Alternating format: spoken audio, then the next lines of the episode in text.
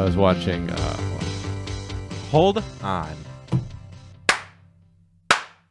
Okay, go. all right, so I was watching Jeopardy, the uh, Saturday Night Live Jeopardy with uh, Will Ferrell playing Alex Trebek, Yeah. and Sean Connery's on there, and and uh, it was Kathie Lee Gifford, Tom Hanks, Sean Connery, and then randomly Burt Reynolds is on there for like really? two questions and then disappears. but uh, while Tom Hanks is on there, he says sibilance into the mic, which is great It is great. if you follow the podcast. There's a lot of sibilance happening. I went for what does sibilance even mean? I I've never looked no it up. idea. Neither Yeah. have I. I Can look, we look it up right? Well, after the, we do this terrible drink, look at that purple. You could paint a fucking room with it. You could paint a whole house with it and probably dry it off afterwards too. One towel. From REI. Dude, that was just one step on the quest. The quest find to the the Monster. Junior. Yeah. I didn't think we were gonna say the name. We've already said the name. Good luck.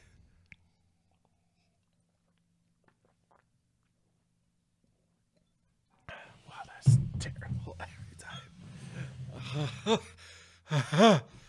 The amazing part Ah. is how much it just absorbs every other flavor. Because I put that amino in there that time. Did you? Yeah, with it. Because the amino will actually give us energy. Mm-hmm. Um, yeah, and the gum just covers it. It doesn't matter what you put with it. It's amazing. Oh my god, that is terrible. It's awful. Yeah. It's, Please never. If you like this, there's something wrong with you. it's awful. I think there's a reason why it was on clearance. That's all right. I just I got sidetracked by spam on Instagram. Nice. oh Insta spam. Insta spam. All right. Nice. S- how do you think sibilance? S I have or no C? Idea. I have no idea. It's. I think it's an S. I can't spell, dude. That's one thing. Yeah. I'm not a speller. it's an S. okay. It is.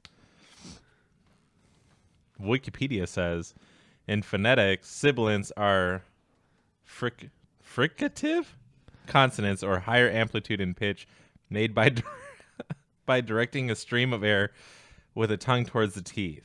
Examples of sibilants are consonants at the beginning of English words sip, zip, ship, and genre. Ooh. Sibilants. Wow. Podcast got so educational this I know. morning. You're welcome. Well, we're back. Yeah, we are back. We It's made it. Monday. Yeah. I feel great. Me too. I'm excited. I got some sleep last night. Me too. Got some sleep over the weekend. I rested to try to heal because I had a couple of couple of check engine lights going on, and uh, I feel like I feel like In your car or you? me A nice. and in my car. Um, we're we're we're connected. We're connected. Me and that truck. So Yeah. low front left tire, and my engine oil is low, Nice. which I don't understand, but that's okay. I know I just add stuff to it, but we'll solve that issue later. Yeah, you just keep giving it stuff and it'll be okay. yeah, Yeah. yeah. Basically, Yeah. yeah. So for me, what I needed was rest. So I rested. I also got a lot of work done at the house. I don't know if you checked it out, but I, I saw it. a little bit. I saw Yeah. you got some drywall put up. Yeah, I had to put up the uh, vapor barrier and other stuff. Some I had to- things. I had to put some boards in the in the ceiling. Coming So along. yeah, doing uh doing the vapor barrier with one person is a pain in the ass. Is it? But whatever, had to get done. I did a pretty good job with it, so Good. That's good. Yeah, Yeah. I'm excited to have the ceiling up. Ceiling will be done today. That'll be the sweet part. One, because I'll quit just throwing money away heating my house, but also um because it'll it'll start to like feel like a a defined a real a defined space. Yeah. yeah. So that's Less good. modern, more house. I don't even know if it's modern. like there's deck. Having all the two by fours exposed. well, the you know, so like in Miami, Miami is definitely built around like Art Deco. You know what I mean? Yeah. I'm looking for like art demo. That's like my my domestic style. This art demo where there's like some torn up two by fours and drywall hanging. You know, art demo. I think it's a new. Some plastic hanging too. just to go back to sibilance, I think it's a new genre that I just came up with. Nice. Yeah, see what I did what you there? I brought Nice it sibilance. all the Yeah. way around. It's amazing. It's amazing. Oh man. Well, good job. Yeah, absolutely. Nailed so it. I did not get out and throw frisbees this week. I didn't either. I went over to Scott's and in hopes of trying to get him. Uh, Yeah, yeah, shout out. Got me some ringers. Yeah. which is tight. Yeah. Um. A disc I've been looking for for quite a while and been unable to find. Yeah. and turns out Scott out had it. Scott has everything. Yeah. Uh. So I didn't know that Colton Montgomery one was sponsored by DGA. Two, I didn't realize he won MNATs. I don't know how. Like this, we Scott and I talked about this when we were going through it, yeah. and we just didn't realize this at all. That's like how under the radar like Colton was. His I whole guess. his whole game is so under the radar though. Even now, yeah. you know what I mean? Because Yeah, like he's he's weird. a legit dude. Yeah, And he yeah, can- he's good. I mean, obviously he won MNATs, Yeah. and he's doing other stuff too. And Yeah. And he's got some he's got some distance. Yeah. You know? Yeah. yeah, his form is very Oakley esque. Yeah. It's irritating. Yeah. I don't understand it, but yeah, it's very under the radar. Don't have to understand it. Yeah. Anyway, so Scott was talking about potentially going and playing Northridge since it's right down the road, and he wants to get to moving and doing Yeah. stuff like physically. And then Saturday, he got caught up with a bunch of whatever, so I went over there. We showed up to his house and entered his house against their will while they were at the store. Yes. And then I went into his garage and took out his extra computer and just started building it for him because Yeah. his house flooded. Well, not his house, his basement flooded like a few months ago. And that computer was in that water. And he was talking about getting it ready. And he likes gaming and streaming and all that. Yeah. So he'll get stuff done if I start it for him Yeah. and I can do like all of it. So when they came back, he's like, "What's going on in here?" I had everything like taken apart and everything already, and like all the water was like on the outside, and then we're ju- we spent that whole day just trying to get that together. And now he's like, "I'm gonna get this, this, and this from Micro Center." So this week, I think he's gonna go and get a couple things. So Tell him to stop by and give me a shout out. Does he know I live like four Yeah. minutes from Micro Center? Yeah, I'll make him come over. He when he tells me he's coming over, We'll intercept yeah, him. Yeah, Yes. exactly. Yeah. We Oh, that's crazy that you're here. Hold him against his will. I feel like we won't be able to do that. He's like 12 feet tall. But we have been working out. we have been working out. yes. Yeah. Yeah. I think the uh, lunges will help us. Yeah. Yeah. Again, Yeah. my butt is getting so solid. Yeah. Yeah. so we did that Saturday, and then Sunday, yesterday, was terrible. And then we ended up just doing a bunch more stuff. Like I did organizing for them because they just have stuff all over the place. Yeah. And then I got caught up. They got some shelving like you do here. And I was like, I'm just going to put all this stuff on shelves. And then that led into another thing, and then to another thing, and then to another thing. Yeah. And I was like, all right, I'm just, I got to call it good. Yeah. and then we started watching, uh, what were we watching? I don't even remember. Some tournament that recently happened. I don't know. Nico was in it, I remember. And like, I only got like a couple holes in before Scott's like, I'm 90 90 years old. I got to go to bed Yeah. and all that. I was like, all right, cool. And then we got to go. Amanda wasn't feeling good, anyways. And then workout was happening today. And I know the last couple times from Sunday to Monday workout, I get very little sleep. So yesterday I got a lot of sleep Banging. relative. Yeah. Um, so I woke up today feeling great. Amanda woke up today feeling terrible. So she's probably not joining us today, Yeah. which is okay because she's committed to two days a week, not three. Yeah. So she's been doing extra lately. She has been banging out pretty good workouts. Yeah. Yeah. Yeah. She's been looking a lot better Yeah. as of late, like pretty quickly. Yeah. Her wrists are kind of retarded, but And I, I think just like the way that she's built, she'll be able to like progress quickly. yeah. The big issue that she has is just like her body doesn't want to move in any way that has any kind of like kayaking. yeah. Her her uh, her subtle neurological uh, signals are like you know go stop Yeah. So, but I think in a little bit of time that'll work out. But I think like her actual like ability to build muscle and do all that stuff. Yeah. I think it, and kind of straighten out some of the structural issues she has will be good. Yeah, and I think a lot of it just comes with too, not to like bash on her, but it like she gets nervous, I think, or, or like shy around Yeah. others. So I think you being our like personal trainer has helped a lot with her being like okay with whatever, even Yeah. though it's like jokey, fun, haha, whatever. But still, it's like no, seriously, like do this, Yeah. even though it like you got the what is it? The weird dildo thing that we got to like work on the wrist. Like Yeah. as funny as it is, it's like it makes sense and just do it. Like Yeah. there's a purpose and we understand that purpose and that it's just dumb too. But Yeah, and she's worked Yeah. out now like 15 times. Yeah. So like eventually you just kind of like loosen up to it. But Yeah. I, I think that, that that's like anything. Like for me, going to do something that I'm totally unfamiliar with and whatever, and being there and having like two people like standing there watch me and have someone be like, "Do this," and you're like, "Oh," and they're like, "No, you're not doing it right." Yeah. Like, Yeah. I think for anybody that would be kind of you know Yeah. a little unsettling, Yeah. but you get used to it. you yeah, know? that was the other thing. So I I drug him out to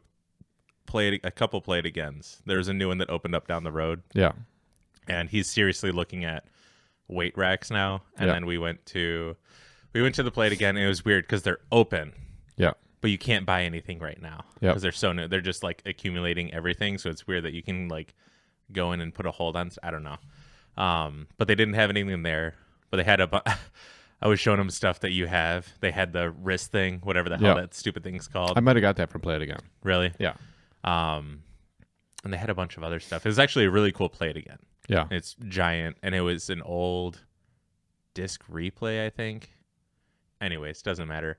It'll be cool when it's all like set up. And they're gonna be selling in like December first. And then we went to Dunham's, and Dunham's was a letdown like every single time we go there. Shout out No to matter, yeah, They do they do support disc golf though. yeah, Like in in Michigan, they do support disc golf, Yeah. and so like I do try to give them business. yeah, yeah. Yeah. I still go there and look. And I am actively trying to give them my business. It is very please let me find something here to it buy. very Just l- difficult to do. Yeah, It's very difficult to do. Yeah. yeah, So we went there. It was unsuccessful. The weight racks they had there were dicey, and then What kind of weight rack? You mean like a like so a he's plate looking for a squat rack similar to yours. I Oh. think if he could find the same deal that you got on, which I feel would be really hard Yeah, to find, yeah, he would just spend the money.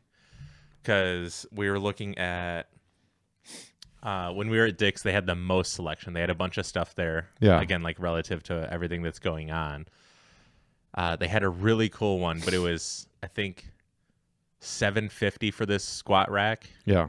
And it wasn't as nice as that. Like it doesn't have all the weights on there, but it's a really cool build, and I think it would be something that would fit in there.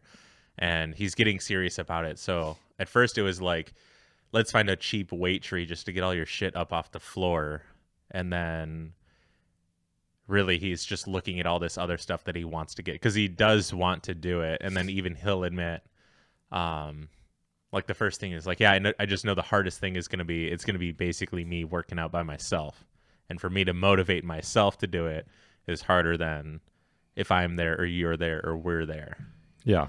um so i think if he can find So a I got, sweet setup the cost of the stuff that I got in that deal, yeah I basically got it for just over ten percent of the cost. yeah Yeah. yeah like in, in almost brand new condition. Yeah. Uh, but it was like, you know, that guy was moving. Yeah. They were downsizing. Yeah. And he was like super pumped that I was going to use it. right like it's And he not was and he was a wealthy somewhere. yeah, and he was a wealthy dude. yeah Yeah. He was retiring from being an executive at GM. oh really Yeah, and No he was like moving to a cabin. Yeah. really Yeah, he had like a fucking like so he had like a jacked house. It wasn't like super crazy, but I want to say it was probably like 450 or something like that. Yeah. Um and he had all this shit. He had like a bow and arrow range in his basement. really Yeah, like a whole gym set up, all this other shit. And they were moving. He was retiring and they were going like off the grid. Yeah. Not 100% off the grid, but like to a cabin. yeah So everything in the house had to fit in the cabin. He's like, that's it. Mhm. Whatever doesn't fit in the cabin, we're out. yeah So it was kind of a time running out situation of like we're moving in three months, Yeah, I'll just take whatever I get. and I get, still have all this shit. Yeah. And I just randomly had brought up that I was looking for a squat rack, so I went over there and he was like, "Yeah, you can have this for like seven hundred fifty bucks. No you can take shit. the bench." And while I was there, he's like, "You can take the tree, you can take all like it was like you can take this and this and this." I took Brad Harelick with me because we had to take it apart Yeah, and move it. yeah, Yeah, and it's like it fits in my basement by like a half an inch. yep. Yeah. So like I got super lucky. But when I got there, because he had explained to me like it was a Smith machine. hmm I was like, well, I don't really want a Smith machine. And he was like, You'll probably want this. Smith he was machine. like, I, I can't explain to you how sweet this thing is. And I was like, ah, you know, like I just don't like Smith machines. He's like, it's not really like a Smith machine. yeah, And so then I told him, I was like, all right, well, just give me the like, text me the name of it, and I'll come like check it out. Yeah. And if I think it'll fit, then I'll use it. And then when he Mm. sent me the name and then I looked it up, I was like, holy fuck. Yeah. I was like, yeah, I'll go check that out. Yeah. Yeah. And now it's here. now and we here. use it vigorously. Yeah. And it's amazing. Yeah. Yeah. It's awesome. Especially if you're going to work out by yourself yeah. because it's like super safe. And that's why he got it. Yeah. Yeah. Which makes sense. He was just So- balling on a budget. Yeah. Yeah. So I want Scott to find something, and even still, like jokingly but half serious, I told him like Tuesday and Thursday, like on my re- like I'll come and do stuff with you, Yeah. just to be that guy or whatever. And again, like not that they're not motivated to do stuff, but Yeah. like certain things I know are like for my priority, like for good friends of mine, for them it's lower and for me it's higher. And I know that if I like instigate it, that they'll get on top of it yeah. or whatever. But otherwise, it'll just sit there and deteriorate or whatever. Um, In that process of putting shit together, though, uh, Play It Again Sports isn't necessarily going to be the way to go. yeah, Dunham's, because it's such a shit show, yeah, not in terms of like the store, but in terms of how they're managed or their oversight of product or whatever it is. Like, Yeah. sometimes you can just find like really dumb deals there. yeah, But for the most part, your best bet in terms of like building a, a setup is going to be like Craigslist and yeah, Facebook Marketplace. yeah. And that's why I told them, and I'm gonna have like a lookout for stuff like that. And Yeah. then also in our search, um, Scott took a picture of it, and I didn't get it from him, but we found a bench that might be perfect for maybe box jumping. They might wear out the padding or whatever, but for not super lame hip thrusts, Yeah. we have like it was like a flat rectangular bench that was like the right height, Yeah. but a straight edge Yeah. for like 50 bucks or something. so I had two other benches. Uh huh. right? Like before I got that rack, Yeah. and then the bench that comes with it, Yeah. which is ridiculous. Yes. Um, I had two other benches. One of my game t- I gave to you, Yes. which is the one that goes negative. Yes. Which um, to actually get a bench that does that much of a decline was kind of hard to find. I Yeah. got that at um, I think I got that at Play It Again. I either got it at Dunham's or Play It Again. Um, and then I had another bench previously that I got rid of when I got that gray one with the rack that's separate Yeah. because I wanted like a separate one Yeah. because it's handy just to have like a rack that I can move. yeah. Um, and that one was kind of like a square bench. The thing is, I just didn't have, and I still don't really have the room for like another bench. Right. You know what I mean? Yeah. So the one thing that I do want to get is I want to get that cable machine hmm and then stick it to the wall. I just don't know where I would because Yeah. it, it does it screws to the wall. Yeah. I just don't know like where I would It put would it. go. Yeah. Yeah. Like I keep trying to think of like well, where would I put it because it would be cool. Um, because like we have the cables so you can do the pull the crossovers and then having an actual cable machine which you put plates on. So Yeah. you save the money of not having to buy all those plates. Um, would be cool. But yeah, if he just looked on like Mark, you know, Facebook Marketplace or you know Craigslist or whatever, you can a lot of the. I mean, I don't know now, but a lot of times you can Yeah. find shit. The other thing, not to be negative, but because like the economy is dying, Yeah. it'd be good good to like find that shit cheap Yeah. because people are gonna be like, I got to get rid of some stuff or whatever it is. Right. Um, yeah, I forget when. It wasn't 2008 because I started. I came back to Michigan in 2009, late 2009, Yeah. and uh, at some point after that, like that's how I got a lot of my tools. Was because Yeah. like the economy took a dump, and then people were like, "Well, I don't need this that I don't use anymore," and like yeah. I was able I to need, get like I need cash. yeah, Yeah. and I was able to get like really good deals. right. So I'm sure it'd be the same thing with the tool with Yeah. the uh, workout equipment. We'll see. Yeah, Because I know he'll like he's a guy who will go above and beyond. yeah, put together a sweet setup. Yeah, Yeah. totally. Because I, I I know I can sell him on stuff, and like for sure, if it was X, Y, and Z, like if it matched up, and I really want like, if everybody was like Scott, I would be like the best salesperson ever. Yeah. because it, it's really easy to like sell him on whatever, and um, I think he'd be willing to put it like even buying that setup new, like Yeah, even close to it, he would pay like eighty percent of like what it's cost, or even Yeah. just brand new if it was worth it and is going to use it because that's just how he is. Like when he first built his computer, he was like, "What's a good budget?" Because he played on mine from playing like Xbox or whatever. Yeah. and I was like, I don't know, a thousand bucks, or like realistically like twelve hundred if you need all that, like the actual monitor, keyboard, all the peripherals, and all that. And then we went to Micro Center and he spent like twenty eight hundred dollars because he got all like the lights on it because Yeah. like RGB and everything. Like you don't need it. It doesn't make it go faster. But he's like, I just like all the colors. It's fucking sweet. Yeah. And then we went to Best Buy this weekend and found the exact same microphone that he has, but the only difference is the light that's in the mic that he has now is one solid color and you can't change it. This one you can change to whatever color he wants. And he was like, I could see that he was debating buying it or not. Like, Yeah. do I need to spend $125 right now? Like, I, but it changes colors. but it could be purple. Right. Like that was one of the selling things too. Is like if I wanted to, I could make him spend it right now, but I'm not gonna be that guy. It could be purple if you yeah, want. he's like, "Fuck, you're right." That's so awesome. yeah, either way, I want him to get a setup soon, which would be sweet. And then another, he um, he was taking pictures of stationary bikes. Yeah. he really likes it. I think that'd be good for him to get like something going because be he's great.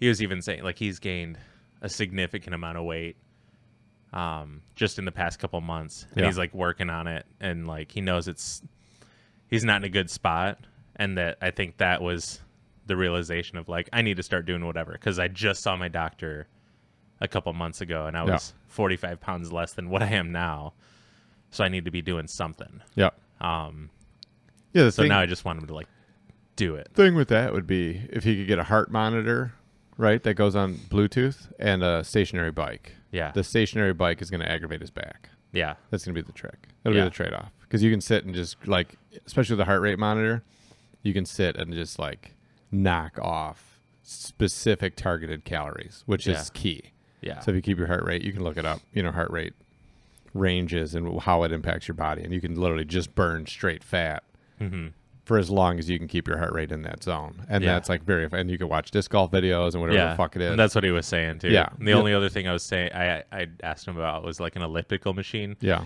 but he's got limited space. I think your ceiling and his ceiling are about the same height.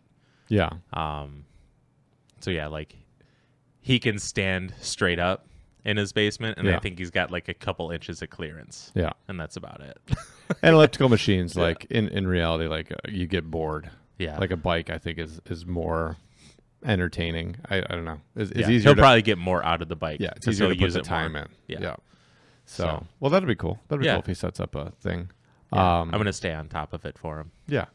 And when he when he goes to Micro Center, he can come over and check out any of the shit and see what he likes, what he doesn't like. Yes. Um, yeah, and a weight tree, you know, all that stuff you can find kind of cheap. Just depends.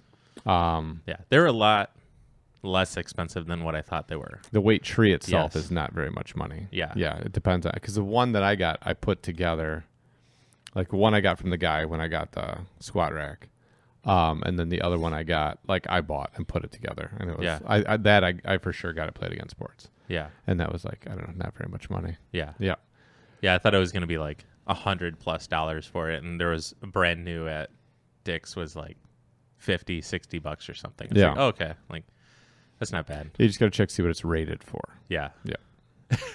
because I think I have three. I think I have three weight trees. Yes. Um, and one of them, the one that I have the standard plates on, isn't weighted for isn't rated for very much weight. Okay. So like, it looks like it, you know. Like, Yeah. Just because you can put it on there doesn't mean it can hold it. right. Yeah. So Yeah. you got to watch out for that Yeah. because all you need is that finger pinch. No thanks. Yeah, that'll get you. that'll get you. Yeah. So well, that's cool, man. Yeah, it'd be Yeah. cool if you guys go out and do the Northridge situation. Hit me up. Let me know because I'd like to probably get out and do that if it's not terrible weather and if my body's not killing me. Yeah. That'd be 'Cause fun. I wanted to go play, but Yeah. then he wasn't game for it, and all the other stuff happens. Like, oh well, whatever. Right. So I didn't get out to play disc golf this weekend, That's crazy. but whatever. Um, Because you still play quite a bit. yeah. Yeah. So You're out there whichever. doing But it. I also like, I don't see Scott like, I like we talked before. Like all my good friends, like besides you, you're the closest. yeah, don't live that Everybody, yeah, Yeah. is like a 40, 45 minute drive away. Yeah. Um, in the ideal world, I don't know. Maybe Elon can help us out. Is just like teleportation, Yeah. something, just like tubes, series of tubes everywhere. You're like you get in your little Yeah. bank thing. Yeah, yeah, exactly, do exactly. He was yeah. trying to do that with cars in LA. Yeah. Yeah, I think he's still trying The to do that. boring, With yeah, the boring company. yeah, Yeah. Love You it. put your car in a little sled and it just fires you. yeah, Yeah, that'd be cool. yeah. There's no no speed limit. It's just whatever it is. Yeah. Good luck. Bye. so this weekend was the Masters. Yeah, I watched it. I watched some. Yeah, I watched the I watched it like I watched a disc golf tournament, and I realized that watching a watching golf like you're watching disc golf. It's not the same thing. What do you mean? Um, watching it like disc golf and watching it like golf. So sitting down and watching the tournament, Mm-hmm. you know what I mean? Like, like I would watch a disc golf tournament because Okay. normally I'll like catch parts of it and whatever it is. But yeah.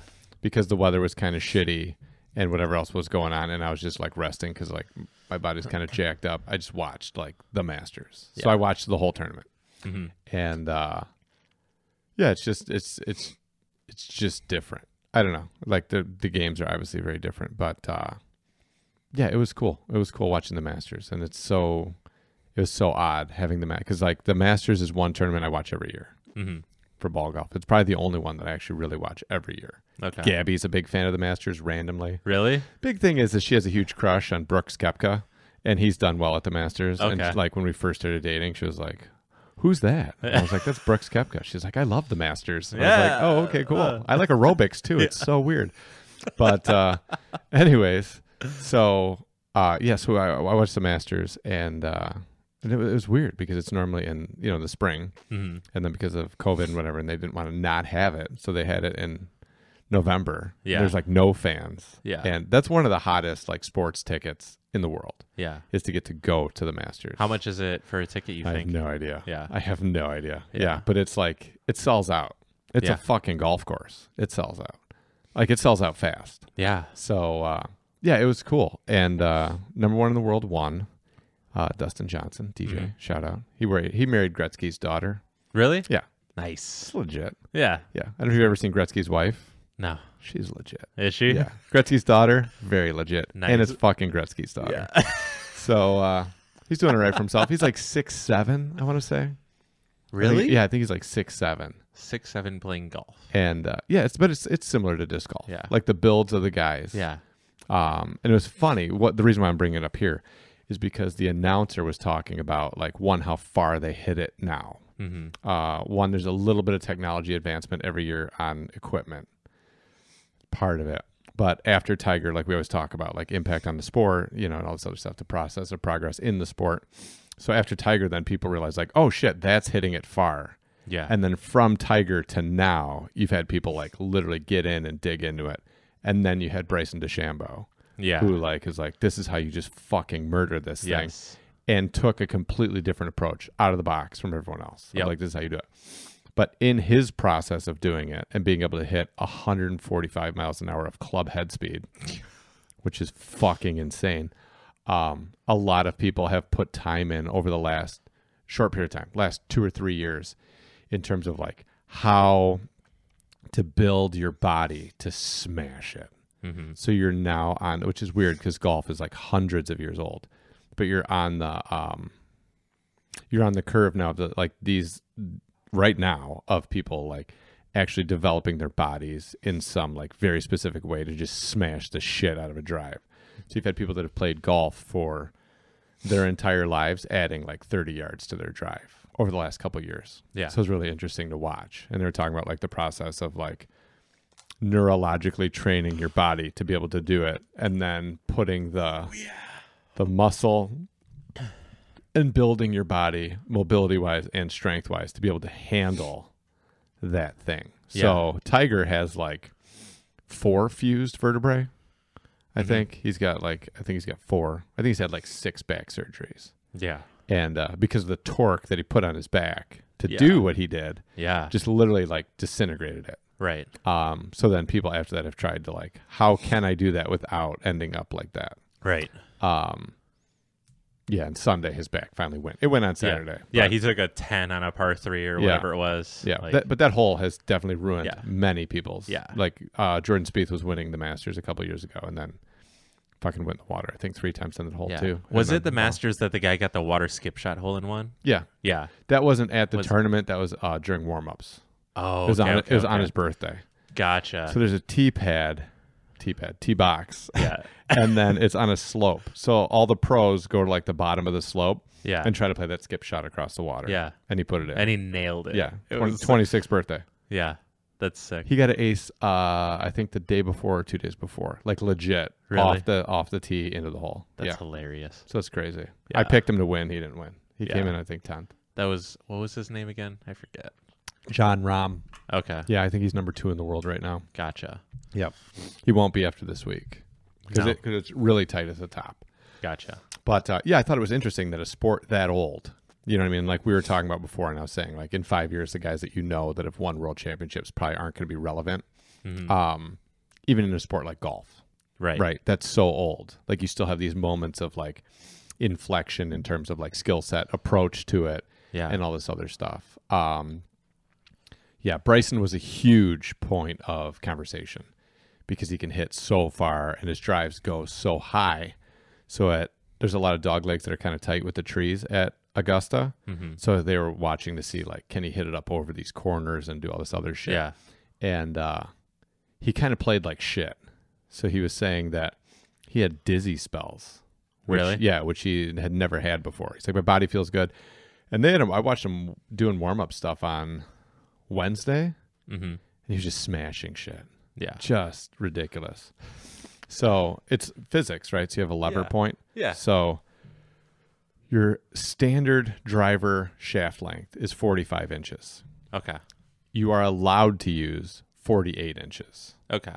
Um, so everybody basically uses 45 or 46 because the farther away from your body it gets, the harder it is to control. hmm And then what's the advantage of the distance if you can't control it? So it's the Yeah. same thing like disc golf. If you can throw 400 and land right where you want to every time versus a guy that can throw 500, but who the fuck Yeah, knows where it's going to be go? wherever. Right, that 400 guy is going to win every time. Right.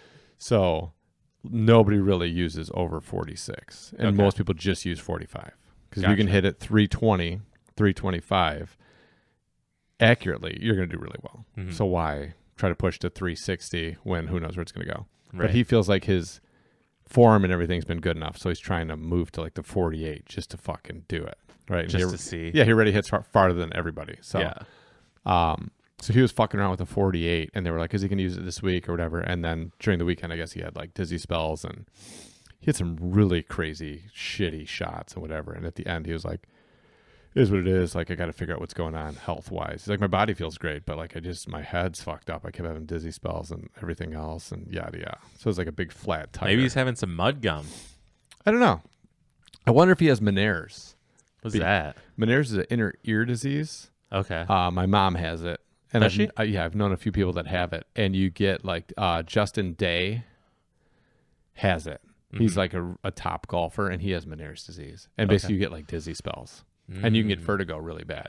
Yeah. Justin Day, uh, I think that's his first name. He won a tournament during a Meniere's like Episode. episode. Really? Yeah, he'd like hit the ball and then like stand there and stuff. And he had to like lay No. down like during the round. Oh yeah, my and god. he won. He'd just like get up and smash it and then be like, Yeah. "Whoa." he was Yeah. just able to put it together at the times where he needed to put it together. yeah. Yeah. That's fucking wow. crazy.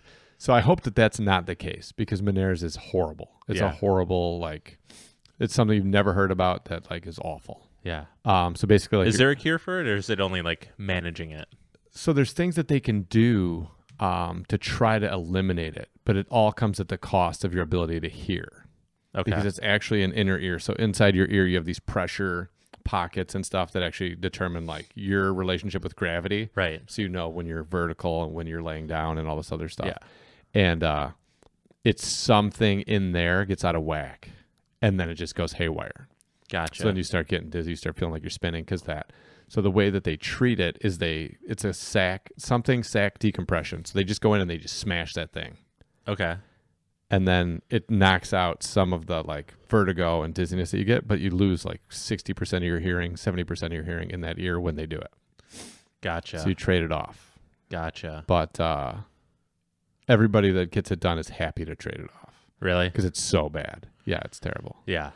So hopefully that's not it. Hopefully it was like a blood sugar thing, or who knows what kind of supplements he's on. Some or- weird nonsense. Yeah. And not that. yeah, not Yeah. that. But uh, yeah, but I, I thought it was funny like how old golf is, and you still have like yeah. Now we figured out a way to like hit it thirty yards farther. So you have these guys that have been playing for a long time, being like, yeah, I'm gonna figure that out. Mhm. you know. Um, but yeah, I watch it and like the stats of like fairways, greens and regulation, all that, and I was just thinking like UDisc, you know, and whatever. But then I was also thinking like while they're playing, I'm like, yeah, like this guy that's in fifth place.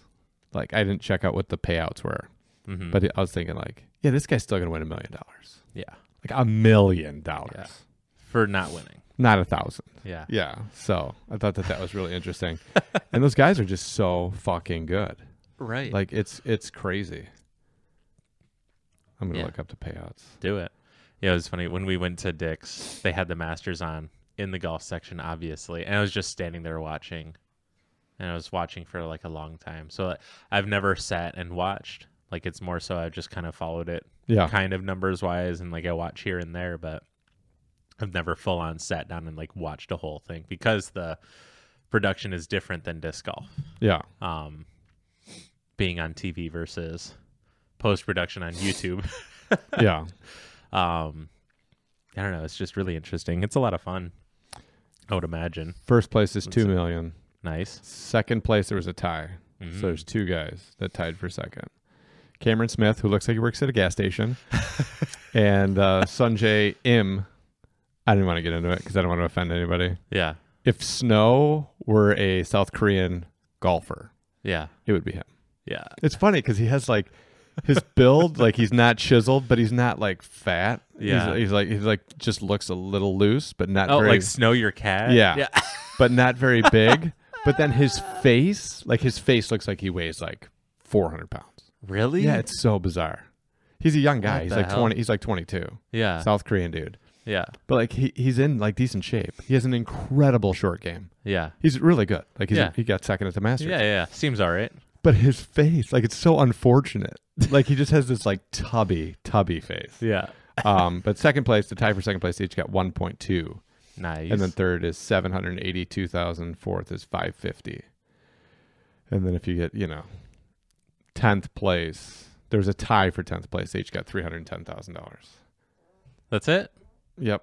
So I wonder how much it costs to enter. Like I always wonder about that stuff. Yeah, Like how much does it cost to enter? I don't know. I don't know. Because like I- like if you can just manage to squeeze into like the top Yeah. twenty, you know, you're gonna win like a Lamborghini. yeah, so does it cost you thousands to enter? Like I don't know. Like I know, uh like racing. You know what I mean? Like if you're like a, a race car team, Guy. team, I don't know what it would be, but I know like to enter those races is like insanely expensive. yeah, Yeah, and then to, you know transport the crew there, all the equipment, all that. So like racing is insanely expensive. Yeah. Um, but I don't know what it is for golf. Like if you, so you have to get an invite. It's like USDGC, right? Yeah. So you get an invite to play the Masters. You have to qualify at one of these crazy tournaments, yep, and then like, so you made the Masters, and you're like, fuck yeah, I get to play the Masters. mm-hmm. You have to travel to Augusta, yep. and then how like you have to stay there for the week at least to play to like warm up, Mhm. and then how much is it to play the tournament? Is it like ten grand? Maybe. I don't know. I whatever. I'll look it up another time. Yeah. Who knows? Well, I mean, if you guys know how much it is, if any of you have played the Masters, yeah, seriously, or just have randomly looked it up, Yeah. um, yeah, put it in the comments. yeah. Uh But I was Yeah. thinking like your your investment. If you can just go out and put like, so you qualify. You, there's a cut after two days. right, So you play your first two rounds, then there's a cut, and then you play the next two rounds. But if you can just make the cut, like you know, and then do like decent the next couple days, because inevitably a few people are gonna like shit the bed. yeah, Um, if you can just like do decent, you can walk out of there, you know, with like more than any disc Yeah. golfer's gonna make all year. yeah, You know? and one, Yeah, and, and not even do like amazing. I don't know. Yeah. But I feel like that'd be doing amazing anyways. Yeah. Like say, like the difference in, and I think that's where the level of amaze comes in because you can go place top twenty at the Masters, and people would be like, "Holy shit!" Like nice. Yeah, but you like I placed top twenty at whatever high level, like at the Worlds or whatever. It's Yeah. like, all right, cool, like kind of yeah, like. I mean, I think there's a little more to us because they're like we are disc golfers, but it's just different. yeah. I also think though that it's the same thing in terms of like the pyramid. You know what I mean? Like how many people play the activity that you're at the top of. So for traditional golf, it's like hundreds of millions of people, hundreds Yeah. of millions of people. Your chair isn't containing your smell, bro. I know it's fine. not So if you're at the top of golf, Yeah. right, like you're you're the best, or you're in the top hundred of like something that hundreds of millions of people play. Yeah, If you're at the top of disc golf globally, yeah, you're on top of something that like Well, if you go by. PDGA numbers, Yeah. you were not even at like 200,000. Right. For So- numbers of all time. And some of those people are Yeah. dead as fuck. Yeah. Yeah. Yeah. But if you're looking at people that play, let's just say it's a quarter million people. Yeah. Yeah.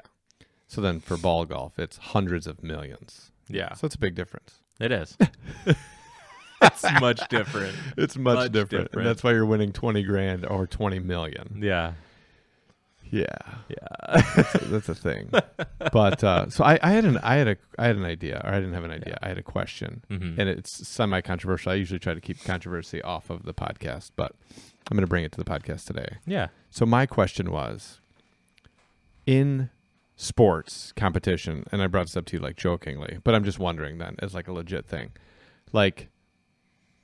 So there was, um, I watched a podcast or I listened to a podcast, Joe Rogan or whatever, and he had this guy on who worked with Snowden and was actually the guy that like re- released Snowden stuff, whatever. He's a Mhm. journalist, and he was talking about he's a he's a gay dude, and uh, he lives in Brazil, kind of like not in exile, but basically like in exile Yeah. uh, because he broke like all the Snowden stuff and whatever. Um, but he was talking about like Martina Navratilova was a tennis player. So I grew up. My sister was a huge tennis fan, so we watched tennis when I was a kid. I've watched tennis my entire life. It's one of the only sports I never played, really heavily vested in for whatever Yeah. reason. I don't know. yeah. But Martina Navratilova was like super dominant, and um, she's a lesbian Mm-hmm. and she fought like in the like respect your game disc golf situation. If you don't know who Martina Navratilova is, you're doing yourself a huge disservice. Mm-hmm. Because Martina Navratilova did almost as much for women's sports as any human being on the planet. Okay. So she fought really hard to get equal payouts for women in tennis, to like get the purses up in tennis, um, to recognize like female athletes as like legit con- contributors to the sport and all this other stuff. And then she also did a lot to fight for like gay rights, gay awareness, and all this other stuff. Um, her coach was transgender in like the 80s. Okay. So it was a huge deal. Huge deal. Like Was it transgender? So like went trans and then went back? No, or- no, no. Okay. is still Is I, I just okay, don't know okay, if they're okay. still alive. Gotcha. but uh, her coach was born a biological man Mhm. and then was a transgender female. Yes. She's the top tennis player in the world for like quite a while. Yeah. She was like super. Her, Chris Lloyd, and then after her, um, Steffi Graf came along, and then those three were pretty much like it at the top. Okay. Um, so she did like a fucking shitload for the whole thing. A couple years ago, she saw an article on the on like women's cycling. Mhm. So there was like a woman, a woman, transgender woman, Okay. but transgender woman like 30s, jacked dude that's now a woman yeah. right? And just like rewriting the record books in women's cycling. So when Martina Navratilova saw this, she put up like a tweet, I think, or something. It was basically like, "What the fuck?" Yeah. Right? Basically. And so then all these people like freaked out at her and were like, "Whoa, you're transphobic," because they don't know anything. Yeah. It's just outrage culture, and you know, I'm oppressed. Whatever the fuck it is. This is Martina Navratilova, and you're like, "You're transgender. You're blah blah blah," and it's like, bitch, do you know who this is or Yeah. no? Anyways, you Yeah. don't. So you're Yeah, like outraged. Oh, Yeah. cancel Martina Navratilova. Whatever's going on. Um, so they got all pissed off. So she replied and was like, hey, my bad. Mhm. Maybe I don't understand the nuances of this situation. Yeah. I'm going to do my research and I'll come back to you. Yeah. Okay. So she did the research and found out that there's no gender reassignment surgery. There's no like any of that. This is just a person on hormones that's like, I'm a woman Okay. that's been a man her whole life competing in cycling against biologically born women. So I could just start taking whatever pills that he was taking, and then I'm just I'm now in that position. Yes. Okay. Yes. Um, so her, so she came back with and was like, no amount of hormones that you can take are ever going to put you on a level playing field with biological women. It's Right. not a level playing field. And then the fact that like this human being could like go win a women's cycling world championship, jump off the bike and then go knock a woman up, Mm-hmm. impregnate a woman is just absolute nonsense. Yeah. Like this is nonsense. yeah. So they went fucking crazy. Yeah. She had like a she had a movie in production. She had all this stuff going on, and they literally just like canceled her. really? Yeah, and like came after her, and she was like, "All right, well, go fuck yourself," right? Wow. Because she's Martina Navratilova, Yeah. and um, yeah, like she left where she's from because she couldn't be openly gay. So rather than like be like a closeted lesbian or like you know whatever, she was like, "Fuck this," Yeah. and like I'm gonna go live my life. I'm gonna go be the best tennis player in the world and like Yeah. fight this oppression and whatever. And she did that for like over it for like decades, mm-hmm. and then was like a very logical point of view of like, how is does this even make sense? So this person just says they're transgender, gets on some hormones, and then is able to compete for the prize money allotted to the women competitors. And how does that make sense? Yeah. and was like outraged by it because she had spent so much of her life dedicated to trying to equal out the prize money, trying to do all this other stuff, and he's and she's like, and now that like this doesn't make any sense, so they like basically like tried to cancel her out, and uh, it was crazy. So I was thinking in terms of like, do you think that that'll happen in disc golf? Because in terms of like competing by gender in today's climate, whatever it is, right? Um, no one's checking your underwear. Right. I mean, like, no one's going to be like, No one's just going up and grabbing. no one's going to be like, let me see. You're good. it. Let me see it. Yeah. How dedicated to this are you? Yeah. So I wonder with the respect your game situation of getting equal payouts in women's disc golf and men's disc golf, if someone will do it, if someone would like, if you could go out and be like transgender without having to get tran like reassignment or anything like that, if you could just go out and be like, all right, I'm this, and then win sixty, seventy thousand dollars in prize money. Yeah. playing So disc golf. say like Do you think that it'll happen? I'm just okay. So let's just use Scott as the example, since I was going to use me, but then Scott like is very he's a large guy, not like weight wise, but he's six six, six seven, whatever. Yep. And then it's just like I'm taking these hormone pills, and I'm going to jump back into the game. Yep. I'll just start off in the women's division or whatever. Yep. Does that seem legit? Well, I mean, technically, yes, but realistically, like, you're a guy just playing in the women's division, and I think that and having that happen, I don't know. I wouldn't be surprised. Like, I would kind of be surprised, but not really. If it happened, like I think you're gonna have those outliers of somebody who's just just gonna take advantage of rules just because it's the rules Yeah. and they're just like they're on the side of like what do you have like what's it called like um unwritten rules where it's like yeah you just don't do that though Yeah. because it doesn't make sense like for them they're they're like capitalizing on it just to show like how wrong it is just to like make a written rule of it Yeah. i mean i could see that happening potentially and that kind of falls into what I think, and this is something that I always think about from the foot fault thing with Jonesboro and everything.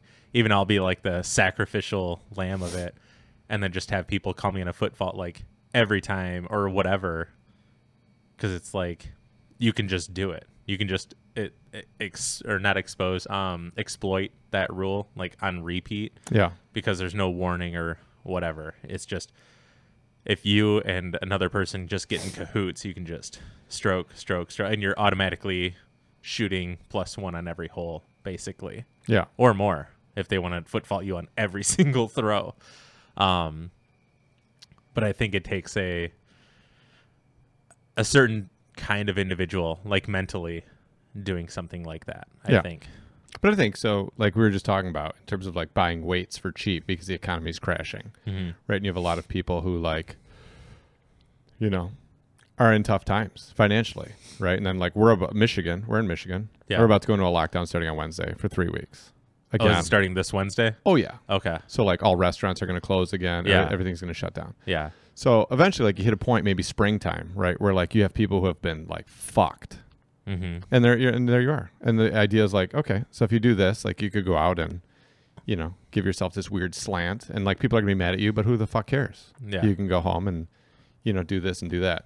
I wonder what the response would be Yeah. because there's a big like diversified disc golf, we're a sport of inclusion, we're all that, which I firmly believe in, and we've already done an extensive podcast on, and I get it. But I Mm-hmm. wonder what the response to the community would be if that person was like, "No, I'm I, like I legitimately identify as a woman, Yeah. and this is like my passion is disc golf, yeah. and this is what I want to do." And how do you get into that minutia? You know what I mean? Like then do you start dissecting other parts of their lives to try to like legitimize whether they mean it or whether they're just trying to do it for the money or what? Like I don't know how that. Yeah, and there's a really good podcast on Joe Rogan with I forget the guy's last name, but he's the host of Adam Ruins Everything. So he's Adam, whatever the fuck his last name is, Yeah. and they talk about it, and he's on the side of defending those people, and Joe's on the side of, but yeah, you were born this, Yeah. where it's like. It's not that he's against or that I'm against or we're against. Like if you identify as what you are, who you are. Yeah. But if your base model you is male or female, that is that is what you have to work with no matter what. Now you're just in this weird spot of like spiritually or whatever you want to call it, like internally you are the opposite of what you were born. Yeah. So even though you feel that way, that's great and you want to live your life that way, great, do your thing. But you're at this like you'll never be like if you you Darren, you will never be a female, even if you got X, Y, and Z done. Like you got your parts removed and you had a vagina now, you're still like your base model is male. So even though that's different, the rest of your structure, like you don't get full body restructuring. How Right. you can build muscle and everything is still this, and that's kind of what they described on there Yeah. and very quickly adam was like just kind of stumbling over all this stuff and then it was yeah but this and that and whatever and joe's like but yeah there, he's still or she's still a girl who's trying to be a guy and then vice like same vice versa like they Yeah. can't like swatch or swatch that like flip flop that Yeah. like um Yeah, I, I think part of it is is you can't you can't undo the impacts the impact of years of hormonal exposure yeah is basically the big thing. yeah So like if you're exposed to testosterone at a high level, a male level for decades, even if you start pumping in estrogen and lowering your testosterone and all that other stuff, you're still going to have some kind of physiological uh effect that is going to be long lasting Mhm. because of like the long period that you were exposed to it. right Um, now, what I don't know is it, it usually only comes up in that direction, right? Like it only like the only times that I've heard people get into it, and I've only had it like I've only ever heard the conversation is in terms of like someone being born a man and then going and competing in women's sports because they're a transgender female. right I never hear about it the other way, right and I wonder how that goes because when you go from male to transgender female, you're taking estrogen yeah and you're lowering your testosterone level. Mhm. So there's no test. There's no like, you know, drug test for estrogen. But if you were biologically born a female and then you wanted to compete as a male, when you're a transgender female, you get on testosterone. right So I wonder if they would be allowed to compete because the amount of testosterone in their system, one is not produced by their body, which is illegal hmm in sports competition. yeah So I wonder how that works. right I don't know. real dicey Yeah, because if you did it the uh, like, there's no way that you could test. Because it would be like if you tested and we're like, oh, your synthetic estrogen levels are too high to be able to compete as a woman, then what would the answer be? Transgender females not taking any estrogen? yeah Because then Yeah, seems because that is- super dicey. Yeah, because then Yeah. you're just a full like you're yeah, it is Well, it is. yeah, right? yeah, yeah. yeah, yeah. It's I- very straight. I think that. I mean, I think it's the typical response. If this were to happen, you're gonna have the people that are for it and like are gonna back it up, and then you're gonna have the people where it's like, "What the fuck?" Yeah. kind of thing, and it, it's it's a weird thing, and I think really this all has to kind of get dissect um dissected down to like facts and science Yeah. and just have an open mind about that instead of like not not free speech but like you're free to do what you want but like in terms of like just what the facts are yeah, you just have to go on that like without um like you're not going to get worked up about it or whatever. Like you think i'm not a woman just because i'm taking estrogen or whatever but like I I know in like my heart like I was born a man or vice versa and that's just how it is but I'm working at becoming closest to the what I feel I am as possible even though I won't ever be 100% that Yeah. like that's just that's how I see it I feel like it wouldn't be not that you know what I mean if that makes sense right Kind of. like if I were to be a female, I will Yep. never be 100% female. Even if I went through all whatever, I got like You're boob implants, I You're got gonna be a transgender yes, female. Yes. yes, Okay. So like even if I'm like all the way there, I'm living my life as a female, Yeah. and like I have all the parts or whatever, I still have a build because I was born a man. Yes. That's just how it is. Yes. And then to be like outraged that you think I'm not a woman or uh, like whatever, it's like it's a weird gray area, but still like if you were to break it down all the way, Yeah. and somebody's like, you seem like a weird woman, like what's going on? Like you're, I don't know, you got a bigger face, bigger neck, like broader shoulders or whatever. And it's like, yeah, well, I was born a man, so Yeah. Yeah, I just wonder like so you have specific communities that respond to it differently. You Yeah. know what I mean? And I just wonder in terms of disc golf and in terms of the social climate and in terms of like the inclusivity of disc golf, I just wonder how that would play out in hmm. disc golf. Cuz I think the easiest ones to do that are going to be like combat sports and strength, strength sports. Right? It's easy to be like yeah, it's a little it's a little dicey yeah, right? So you could get into other sports. Like if it was ice skating, I don't think anybody would be outraged if you had someone that was born biologically a male and then was a transgender female wanted to go out and do ice skating, yeah, right? Like yeah, you have like it is what it is, but you're not like beating someone else up. Like that's like the trickiest one, right? Yeah. Like combat sports. yeah, Um and then strength sports itself seems kind of dicey. Like Yeah. if you're competing in like squatting and you Mhm. were a dude for 35 years yeah, and then you're you know like it, it gets dicey. Um but disc golf being something not combat not strength related i wonder how that goes. Hmm obviously there's some kind of physiological yeah, advantage yeah, to being male. I don't know because the ratings like if you go in straight ratings like the top however many people are all male yeah, so there has to be some kind of advantage. So I wonder what disc golf and all of that would do if someone was like transgender female and was just like, I, I'm just going to do that hmm because now like there's a lot more money in the on the women's side. yeah, I don't know.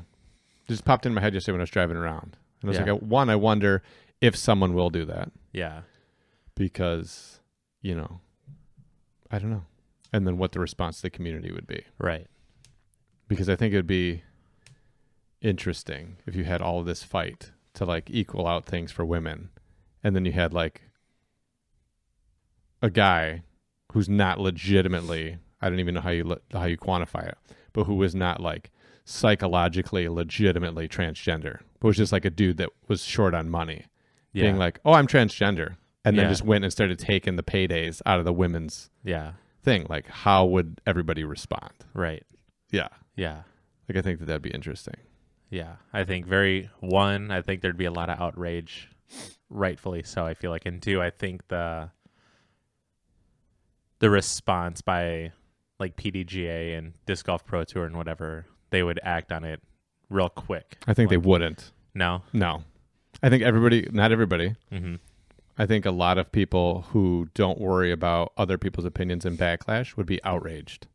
And I think a lot of people would just sit silent as to not not get any outrage directed at them for being outraged. yeah, I think it would just go on. gotcha. I think it, I think it would just play out yeah, because then you would be like having to call somebody on bullshit on something that's like real dicey. Yeah. And then what does that mean? And all, you know what I mean? Like the outrage culture that we live in. And, you know, the disc golf community is a very liberal community. So if you were like, they're not really a woman, like, dude, you would be canceled. It would be Yeah. crazy. So then, I don't know. yeah. I could see that too. But I just think it'd be funny if you just had like a dude who was strapped for cash that Yeah. was like, this is my shot. Yeah, yeah. And I think, and and with that, I think it's just you're okay with being the guy who's just gonna be, I think, hated Yeah. or what like just despised, and you're like, yeah, I don't fucking care. Yeah, in real life, like if you having that, Yeah, if you just like canceled all your social media Mm-hmm. or just ran all your social media through like another name, Yeah. like Larry Jones or something. I don't know, Yeah. whatever it is. Um, but yeah, if you just canceled all your social media, it would have zero impact on your life Mm-hmm. because no one in my life fucking cares about disc golf except for disc golfers. yeah. So if that was the case and you just had like the whole disc golf community hating you, Yeah. How and much- you can be okay with that. how much Like- would it impact your life? Right. Almost zero. Right. Right? Like no one at your job's going to care. Yeah. At that point you wouldn't even need a job. Yeah. Yeah. you're literally just going out playing in a community of people that hate your guts Yeah. and you're just like making a decent living. hmm Yeah. Just doing that. Yeah. I'm I'm abiding by my rules. Yeah, when you Like, go home you're just like, "Ah, whatever." Yeah. Cool. Because at that point, it's kind of under the same lines of like, well, my rating says I could play this, even though I. 100%. Yeah. 100%. Yeah. Yep, you're like the ultimate bagger. Yeah. Yeah. Yeah. You're a ball bagger. Got him. Oh man. Would you would you set the records then? Would you be like the highest rated female of all time? Yeah. Like if you were like thousand rated. Like at what point do you take the record? Like the first yeah. time you, the first I mean, I think you would get all those titles, but then it'd be later on. It'd be like, they'd vacate them? well, it. So you'd have, you have your hypothetical son, and then he becomes of age. He's into disc golf and whatever, and then he's like awe inspired. Like he finds out about Henrietta Jones or whatever. yeah. and he's like, "Holy shit, this chick like just dominated and has all these titles and accolades and yada yada yada."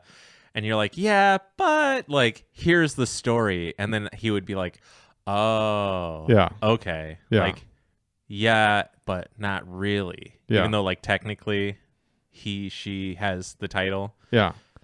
it's not legit-ish, I Yeah. feel like. I don't know. Does that make sense? Yeah, but I don't think it's one of those things that they'd come back and take the shit away from you. Right. Yeah. Yeah, I'm not saying that. I'm just saying it's one of the like I've that's come across like a couple of times. I can't remember um the other instances. Like I talked to Scott about like other sport like he's in he's involved in many sports, football, hockey, Yeah. so on and so forth. It would be like Lance Armstrong. Yeah. Yeah. Lance Armstrong won seven Tour de France's, Right. but they came and took all the shit away from him. Right. Right. This Yeah. you couldn't take away from them Right. because the governing body's like, that's okay. Right. You're not getting But his thing was different. Like he wasn't a female or a female right. a male going into a female. He was just doing a bunch of stuff That he got all his else was doing. that everybody else was doing. Yeah, not just him. I was talking to Amanda about that, and You're a big enough prick that they're real that they're willing to like almost completely delegitimize a sport yeah, just to stick it to you. yeah, That's Lance Armstrong. yeah, yeah. Oh my god, That's amazing. yeah. But I mean, at least he's shed light on like, dude, I'm not the only one Yeah. doing that. But it hasn't changed. But- I mean, like, yeah, but at least it's out there. yeah. But every, it was out there before. Yeah, It's like bodybuilding, yeah, right? So, like, is there anyone out there that thinks that those guys on stage aren't on steroids and human growth hormone and everything fucking possible? No. No. Does anybody care? No. right. Nobody cares. Yeah. It's like, yeah, dude, get it. Yeah. Get it. I want to see it. Oh, 58 inch chest? That's yeah. natural. You're you're willing to take that risk of like Yeah. of what you're gonna have to live with yeah. the rest of your life, Oh. or like you're gonna have to take this for the rest of your life, otherwise you die, or Yeah. you die because you keep taking this. you Like, get you get your second herniated belly button surgery, yeah, right? Where your intestines literally just grow out of your belly button. yeah, When you're getting that surgery, no one's like, "That's so weird." yeah, Totally not human growth hormone related. yeah. That guy just has a flimsy belly button. Yeah. Yeah. I don't think so. But yeah, and then Yeah. you realize that like you're going to die of a heart attack in your 30s. yeah, Yeah, but you're like, I just need to get bigger. yeah, I want to. That's another sport, right? Like you're working out. You know what I mean? You're getting bigger. Like you're getting the attention of the ladies, and then you keep getting bigger, and then maybe you're not getting as much attention from the ladies, but you're thinking like, when I get huge, I'm going to get all the ladies. And Yeah. then all of a sudden, the only compliments you're getting are from dudes. yeah. Nice chest, man. You must really Yeah. work out. And you're like, yeah. Like, I don't know. I just think like, Yeah, at, after a certain point, I think it's just a certain type of lady is into that kind of. yeah, and it's a dude. That, yeah. like, yeah, it's crazy. But yeah, I think that that and that's what I mean by it's going to take a special or certain type of person to be able to be willing to do that yeah, in the sport. Yeah. And yeah. But there's people that like their goal at some level is to achieve that social status without getting all the money. hmm Like the fucking bullshit, relentless internet troll. Yeah. They want everyone to be mad. They want everyone to like be pissed off at them and they want to zap everyone and do all that. Yeah. So if your goal is to be a keyboard warrior at home and just have everyone all stirred up and juiced up and greased up at you, why not take the 60 grand? Just go all the way. I'm yeah, this is this is the ultimate troll. this is the ultimate troll. Yeah. Yeah. I'm putting it out there, trolls. Step up your game and be a lady. Just go out and lady it up. All right, Mosher, it's time. it's time. You want to be the ultimate troll. The ultimate troll. Yeah. Just go out and be like, I'm a girl. Yeah. Give me the 20 grand. Let's go. Yeah. Yeah. If you could win. If Yeah. you could win. I'm not, I'm not saying that like a guy could just go out and win, you know, but if you were like a 1,010 rated dude, you're going to be the highest rated person playing out there by like 25 points. Yeah. Yeah. Yeah, and then like automatically, like if you're a thousand ten rated dude and then you're a woman, then you're Yeah. already like the highest rated. Like you've already Woman of all time. ac- Is it the first tournament you play or do you have to get a whole year under the rating of being transgender? probably a whole year? Yeah. Yeah. So take you a whole year. yeah. Um, how, f- oh, whatever. I don't even want to get into I don't want to upset anybody. Yeah. But uh, yeah, I just thought of that and I just thought it was weird. And I was thinking, like, I wonder if that'll happen. And I was thinking of all sports for it to happen, we're probably pretty high on the list. yeah. We're probably pretty high on the list for somebody, like, especially with the economy the way it is, for someone to be like, fuck it, I'm a Yeah, chick. especially now that we've put it out there. yeah. Yeah. I'm just, I'm just I, I crystal ball it, bro. Yeah. I've called a lot of things and I just want it undocumented on the uh, on the podcast. Yeah. Episode 21. Episode 21, Yeah. XI. ultimate troll. The ultimate troll. Yeah. God, that'd be great. Yeah. That'd be so funny. I don't know where it we would be very interesting to see. Like, Would not they- that I want to see it happen, but it's one of those like I kind of want to see it just to see what happens, not to like just to see the culture see of the world yeah. burn, but just see What how are you the gonna say? response. Yeah, yeah, yeah. yeah, Because I think like, yeah, it'd be crazy if you have all this fight, all this push, all this like movement forward to like get women equal pay in the sport, and then just have a guy be like, "Well, I'm a woman now," Mhm. and then just take all the money. yeah, Then what happens? I don't know. yeah, It'd be amazing. It'd be amazing. It'd be yeah. It'd be something to watch. yeah, Anyways, yeah. that- Anyways, that, popped. let in- us know what you guys think. Yeah, what that- what are, what are your thoughts? That popped this? into my head when I was driving around. And I was like, "Oh, that'd be so crazy." Especially if it was like just like a really like you were doing it as a troll. Mhm. and you just like super half-assed it like your girlfriend's caddying for you you know what i mean yeah. and you're like Oh my god. wearing like cargo shorts yeah. are you picked and then you have like are you picked up by a manufacturer? and then you have a card that's that sees it like you guys are playing stony and then you're on hole three blue and you happen to see 18 green and you're like what's that guy doing playing with the chicks? And you're like that's a lady. Yeah. That's And- that's yeah. fucked up that you would even say that. That's obviously a woman Yeah. playing with them. Yeah. Yeah.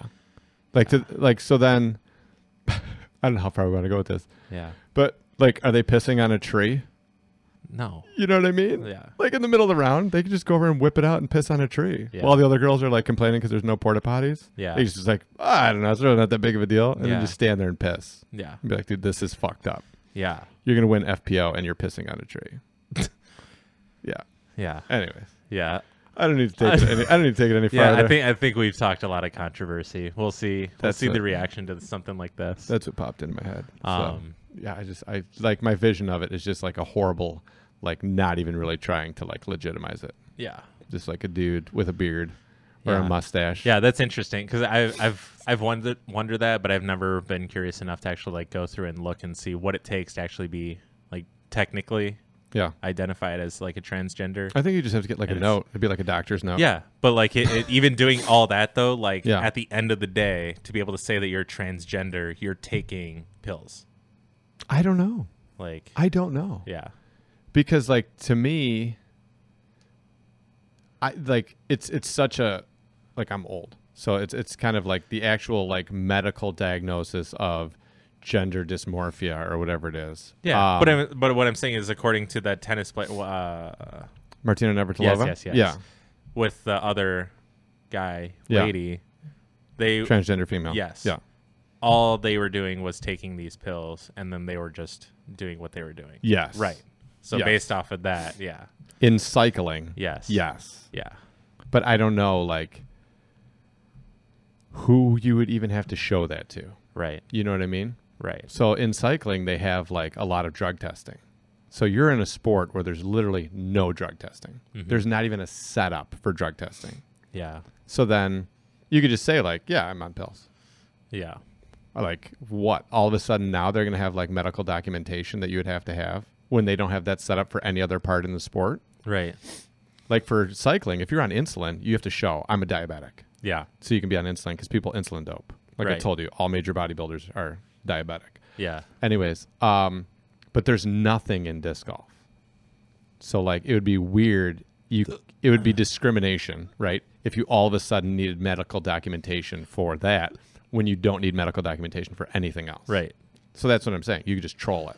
Yeah. It's like, no, I'm a girl. Yeah. Yeah. What if you had the guy who is like trying to shed light on this create like this outlandish thing and then was doing specifically that, but instead of taking the money was still divvying it up amongst like I'm going to take my entry fee to play Yeah. and then you just get everything else just to like I don't know. I don't know if But you're like- still taking titles. right. You're still taking titles. Right. Yeah. When you go back in the record books and it's like USDG champion or uh, US. Or what if you just set it up to where like you're tying? Not that you're going to win every time, but assuming you're going to be like competing for first every time or whatever. Yeah. You tie like you're going into the last hole and you're winning by a couple strokes, and then you're just like, all right, what are you taking on this hole bait? Like when you get to putting, and you're like, all right, how many do I just need to biff? Yeah. And then we tie, and then you just win and take the title or whatever. Yeah. And then divvy up the money just to like prove whatever point or something, just to see if you can like move shit more in a more clear, concise direction where you don't get something like this. I Yeah. don't know. I don't know. I think it'll happen in our lifetimes. Probably. and I'll talk about it on the podcast. Be like, remember Yeah. 2020 COVID Yeah. Episode 21. Remember episode that? 21? Yeah. Remember that? um, Thousand episodes ago. the other thing, Hopefully. the other thing I was thinking about that I, I was interested in is so there was a guy this year, oldest man ever to make the cut at the Masters. Okay. 63 and some change. Nice. Made the cut. Finished three down, three under. No shit. Yeah. And uh, I forget what place he finished, but so he played with Bryson DeChambeau the final round. Really? Yeah. So the difference in driving was like 80 yards, ni- Okay. 90 yards. Okay. His average for driving, I think, was like 260 or 270. Okay. Um, and he made the cut. Yeah. So what I was thinking about in the terms of like equality, in in terms of like gender equality, and like someone had posted a thing before about basketball players, and you had like the women's basketball player who'd been on in the WNBA for 17 years, done all this stuff, and then it showed her salary, and then it was like, you know, LeBron James has been in the NBA for 17 years, and this is his salary, and Right. and the and the contrast was like, well, the, she's not getting paid the same way that he's getting paid, and that it's you know like whatever, it's it's a, it's a pay inequality. yeah. And the thought process that I had on it was there's no limitation on gender for the NBA. hmm Any professional sport, other than women's leagues, there's no gender requirement for the league. Right, because it's the National Right. Basketball Association. Right. It's not the national, it's not the men's national or national men's. Yep. It's the NBA. Yeah. So if you were a woman and you could kick a 65 yard field goal, Mhm. you'd be in the NFL Yeah. for sure. yeah. Hands down, no problem. Yeah, I was talking to Scott about that too because it's funny how more invested I am in football now. Like I, we watched the Lions game, like it came out. I was on the computer fucking around at his house, and I came out because Dad needed help or whatever moving this lawnmower out of the car, and we were just watching the football game, and I was like invested in it, and Yeah. I was asking a couple questions about this and that and whatever, and it was like it was twenty four to twenty four to twenty seven, and he was like, "Yeah, if they just like they could just tie it." And I was trying to th- like, how can they tie? Because I know like a touchdown six points, a field goal's one point or whatever. Three points. But well, yeah, Yeah. exactly. It's either one or three. So if you touch down and you go for the field goal, it's a bonus point, or you run it in, it's two points. Or if you just field goal it from there, it's three. yeah. I didn't know that. These are all new things to me. I was Yes. like, oh, okay. And then realistically, and then I was asking um, like, what are the differences in kickers and then realistically like where can any of them be to be made and he's like yeah basically at like a 40 yard mark and in or what or 45 and in it's basically guaranteed no matter who the fuck it is in the NFL Yeah. I was like oh okay They go through. It's Yeah. weird because they go through waves. yeah Kickers are real like streaky. yeah You know, like not only individuals but as an entire unit, Yeah. which is weird yeah because it's such a like you're literally standing on the sidelines. You're standing on the sidelines, and it's like, all right, go in. And yeah then you have it. like the kicker team Yeah. but yeah but you're basically like sitting on the sidelines, and then all of a sudden it's like, all right, dude, go in and do it. yeah and that's why they're always kicking shit on the sidelines Yep. just to keep that leg warm or whatever Yep. You got the one snap, you got to do it, and that's it. So you'll have a guy that like, dude, once they go sideways, a lot of times they're done. yeah Like once they start missing, yeah they're done. Yeah. And once once you're, if you're a kicker, and you fall apart, Mhm. Your career is basically over. yeah And like some teams will go through like four kickers in a year. really Yeah. oh shit Because like you're brought in to do it. And now all of a sudden it's like, all right, now it's my time. And when you get out there, like the pressure on you and all this other stuff. And so you have like some guys that are kickers that have like 25 year careers. yeah Like the guy that was for the Lions before was like the highest point scorer in like NFL history because he's been a kicker for the Lions for like fucking ever. And there's a few guys who are literally like in their 40s, like mid 40s as kickers okay because they can handle that pressure and they can consistently do it. yeah Yeah. okay But it's- uh, So a female kicker. yeah. So, anyways, so it, football's a little goofy because it's like contact and it's a violent sport. Yeah. So if you take that out of it though, but I was thinking like golf, and then it made me think of disc golf and like basketball because of that post, which is kind of stuck in my head of like the WNBA is not the top league in the world; it's the top women's league in the world. Right. So if you wanted to like I don't know, there's other like you could play in the WNBA for a few years, really get your professional skills together and then move to the NBA. If you can hit every fucking jump shot from the three-point line. It doesn't matter that you're a woman or that you're a dude or whatever it is. Like Yeah. you're gonna, you could play in the NBA. Yeah. Um and there's no limiting factor in the NBA of you being a man.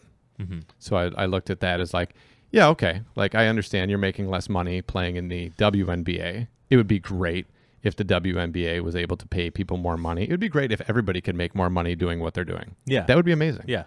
Um, but the WNBA is not the peak of basketball, right? Like I know there's some subtle differences between men's and women's basketball. The ball's a little bit smaller, women's, whatever. Mhm. Um, but the the top of basketball is the NBA. So you have a lot of other professional leagues that are not the NBA, where the players only make fractions of what they make in the NBA. That's why it's such a journey and such an impressive like accomplishment to get in the NBA. There's the D League. There's all kinds of European leagues, like the guys that like fuck up, like Iverson. Uh, not Iverson. Uh, what's his name? I don't know. Anyways, there's guys that have like kind of like gotten shifted out of the NBA politically, or their skills aren't as good, or whatever. And then they'll go play in like China and like dominate. Yeah. You know what I mean? And then have like a whole second career in China or in Italy or Turkey Okay. or whatever. So there's leagues all over the world that are professional basketball leagues that are not the NBA. All mm-hmm. of those leagues, if you're the best in that league, you have a pretty good shot of like maybe getting a tryout or making it to the NBA. Okay. So I looked at it like, well, why wouldn't you just look at the WNBA as that situation? As mm-hmm. it's a league that can feed people into the NBA. Look at it as a stepping stone. Like if Yeah. I do really well here, I'm going to get a big enough spotlight that then I can try out for legitimately and make an NBA team and then I can make all the fucking money I want. Yeah. Right, being being on an NBA team, which is where the money's really at. Right. Um, but I understand in basketball, you have to guard a guy. You have to fight through picks. There's some strength element to it in the middle of the game that being built on a female frame. Not saying the woman couldn't be as strong as a man, Right. but general rules are in professional basketball, the NBA players are probably stronger than the WNBA players. So you may be at a disadvantage strength wise in terms of the actual functioning of the game because strength comes into it. Right. Okay. But what about the sports where strength doesn't come into it? Right. I wonder why, and I could be ignorant to it.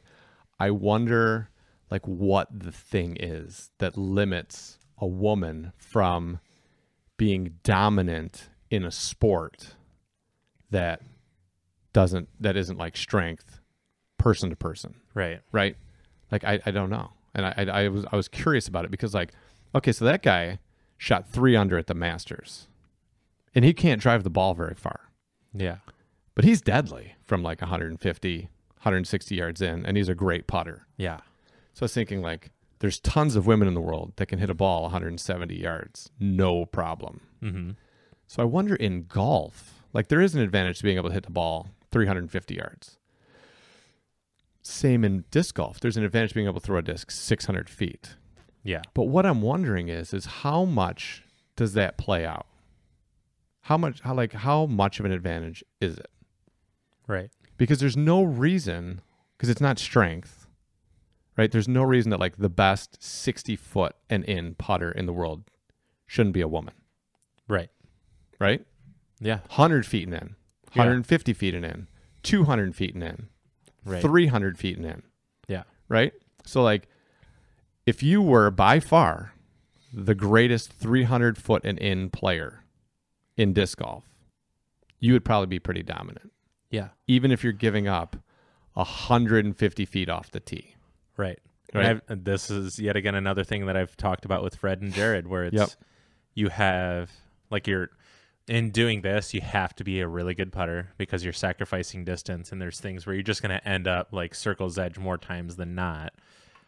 But you're like 300 feet out, but you can put yourself in putting 98% of the time or Right. whatever and those other 2% like you're in circle 2 the rest you're in circle 1 and then you're making all your circle 1 putts and then you're like 50% like if you're in circle 2 it's 50-50 basically like you could win like legitimately like every tournament out there Yeah.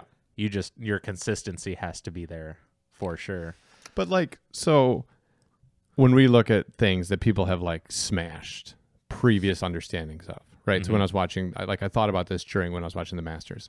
So you have people that are like, yeah, this is driving. Driving is like 320 yards. And then you had Tiger come and he's driving like 330 or whatever it is.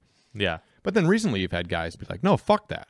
Yeah Driving should be like 350 or 360. And then you have this stuff. And then all these guys have now figured out how to add 20 or 30 yards to their drive. yeah But it's only because somebody was like, no, that's what I'm going to do, figured out how to do it, and then other people came behind them. So in those accomplishments in sports, in in competition, there's no reason for something that isn't like strength based, right? There's no reason that like it shouldn't be a woman to do that. Mm-hmm. So in terms of looking at like Ricky's putting when he won worlds 2 years in a row, there's no reason that there isn't a woman that puts like that. yeah Do you know what I mean? And Yeah. there's no reason if you go even 350 and in, there's no reason that like you don't have a woman that has like a fucking ridiculous 350 feet and in forehand and backhand. yeah Because it's not necessarily like a strength thing. Yeah. Because you have, I mean, you could grab a handful of guys that are very link, like they're not muscly, like they're not Ezra. They're the opposite of that guy. Right. And they can still rip a disc. Like there's still strength to some degree, but it's not like it's more, um, It's Like spec- specific strength and Yeah. mechanics. yeah, Yeah.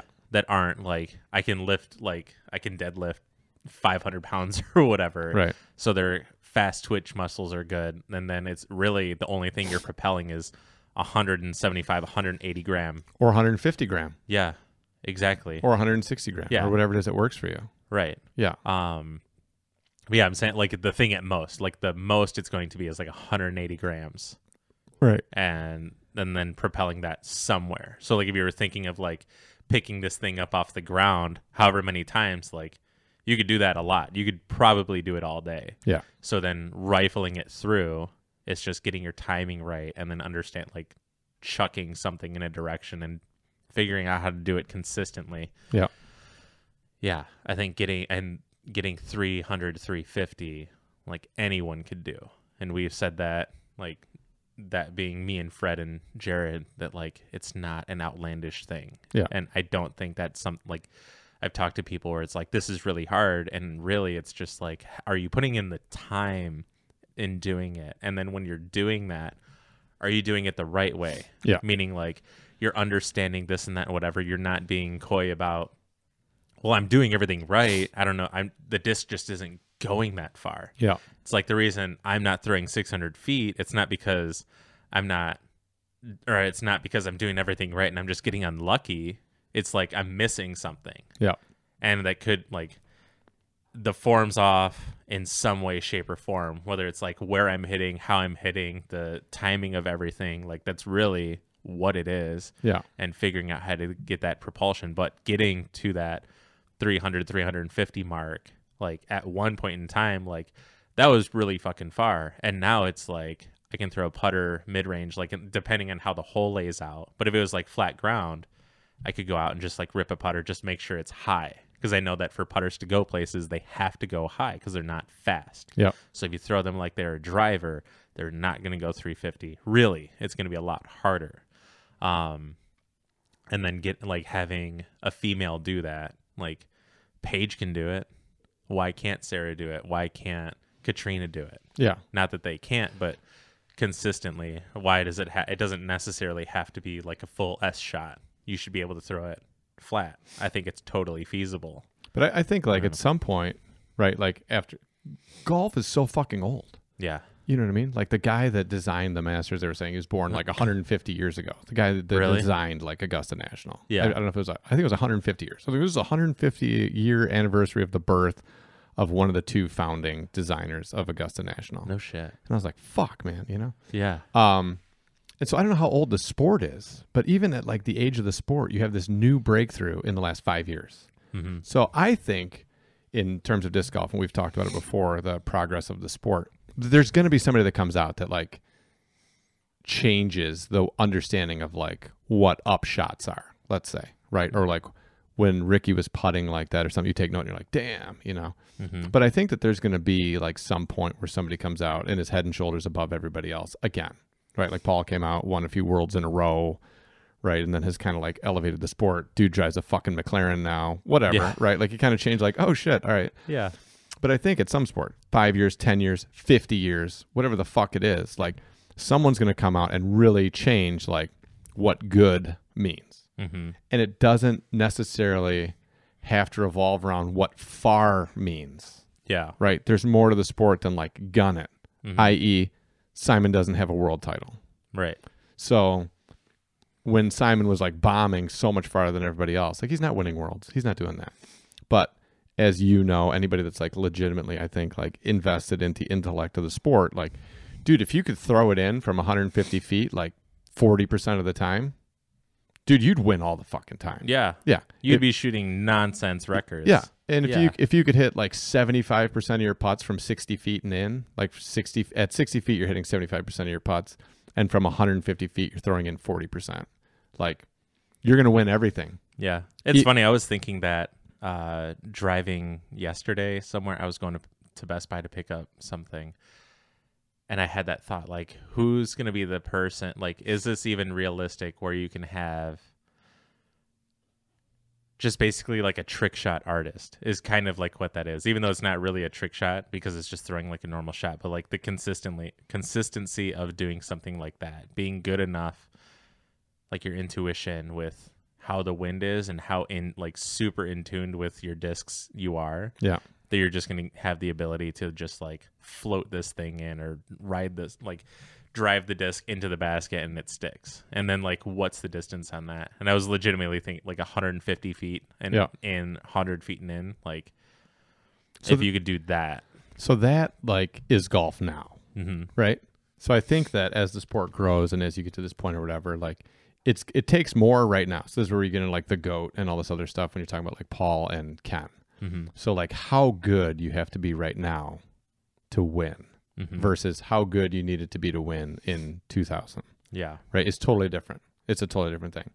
But i think if you bring that exponentially forward i think you're going to get to that point. And you're going to eventually get to a point that like if you're not competing globally against 250,000 people but you're competing globally against 250 million people in order to win you're going to need to be hitting it's going to be a lot crazy shit that when you look at it now, you're just like, what the fuck? Like when we watch old videos and those guys are laying up from 30 feet and they're like, smart move. That was a good move. And now you're like, dude, if you're not Yeah. making that, you're not winning. Right. right? Even 45. Like Yeah. when those guys would like pitch it up from 1999, 20 years ago. Yeah. pitching so where up- now it's like you're laying up, but like the layup zone is like double that. Yeah, And even still, it's like you got a lot of people that are like, gonna run it. yeah, I'm Yeah. running this. Yeah. So, So I think if you go double from now, right, that will be what reality is in 10 years, let's say, sure. right? Why couldn't that person be a woman? Right. Why couldn't it be a woman? Because it's not a strength thing. Being Right. able to throw a disc into the basket from 150 feet like a ninja nonstop doesn't have anything to do with strength. It doesn't have anything Yeah. to do with like, I don't know, any of the stuff related to gender. So in that situation, do you see a situation where there's a woman that's like top five in the world? Like Paige right now is the best woman on the planet. And we've seen her play in USDGCs. We see her in random videos where she's playing with Yeah. the guys and where they have random challenges and shit. And she's on there and like she does really well. Yeah. But if she were to play, like she's not top five in the world. Right.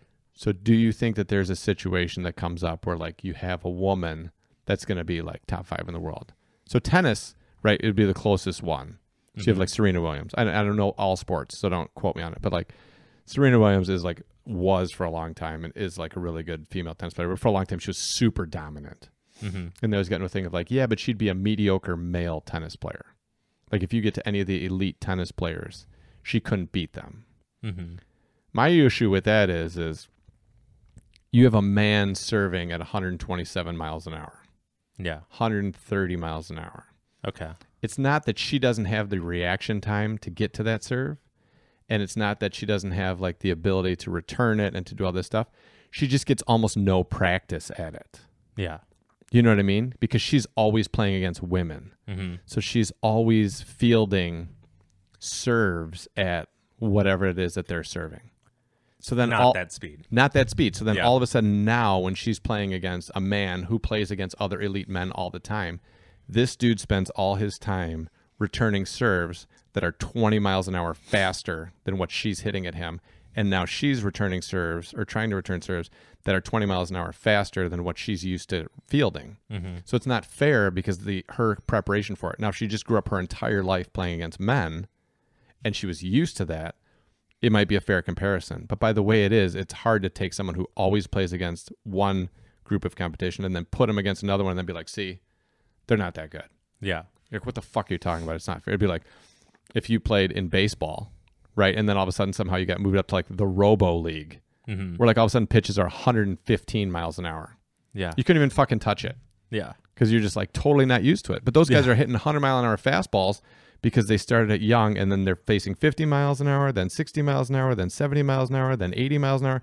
And as they're getting bigger and stronger and faster and older, they're facing bigger, stronger, faster, and older pitchers. Mm-hmm. So then when it comes to 100 miles an hour, the reason they're hitting 100 mile an hour fastballs is because they learned how to hit a 95, a 90, an 85, right, and all the way back. Yeah. It'd be totally unfair to be like, well, this guy's not that good of a hitter because if all of a sudden I put a fucking pitching machine out there at 115 miles an hour, he can't touch one of them. yeah. Yeah. Like that, like what an idiot. like that doesn't make sense. So when you Yeah. try to do tennis, right, because you're literally facing against this person, there's different advantages that like don't make any sense, and you can't do a straight comparison with. Yeah. Golf would be something that you could do because you're not like reacting to someone else's shit. You're just playing it. So I wonder Right. in disc golf specifically, like I don't know. I wonder. I wonder if that would be a thing. I would think that it could be Yeah. Me too. because distance is not everything. Right. Yeah. And I, I've been an advocate for that too. Like seeing really good, like thi- a huge part of it obviously is a vested interest in the sport and not just like, I really just love doing this, but like, I really love doing this. And also, I'm trying to be the best I can possibly be. And then outreaching and doing all this stuff to be the best that you can possibly be. Yeah. Just like we're trying to do and many others are trying to do. Um, and then just getting involved.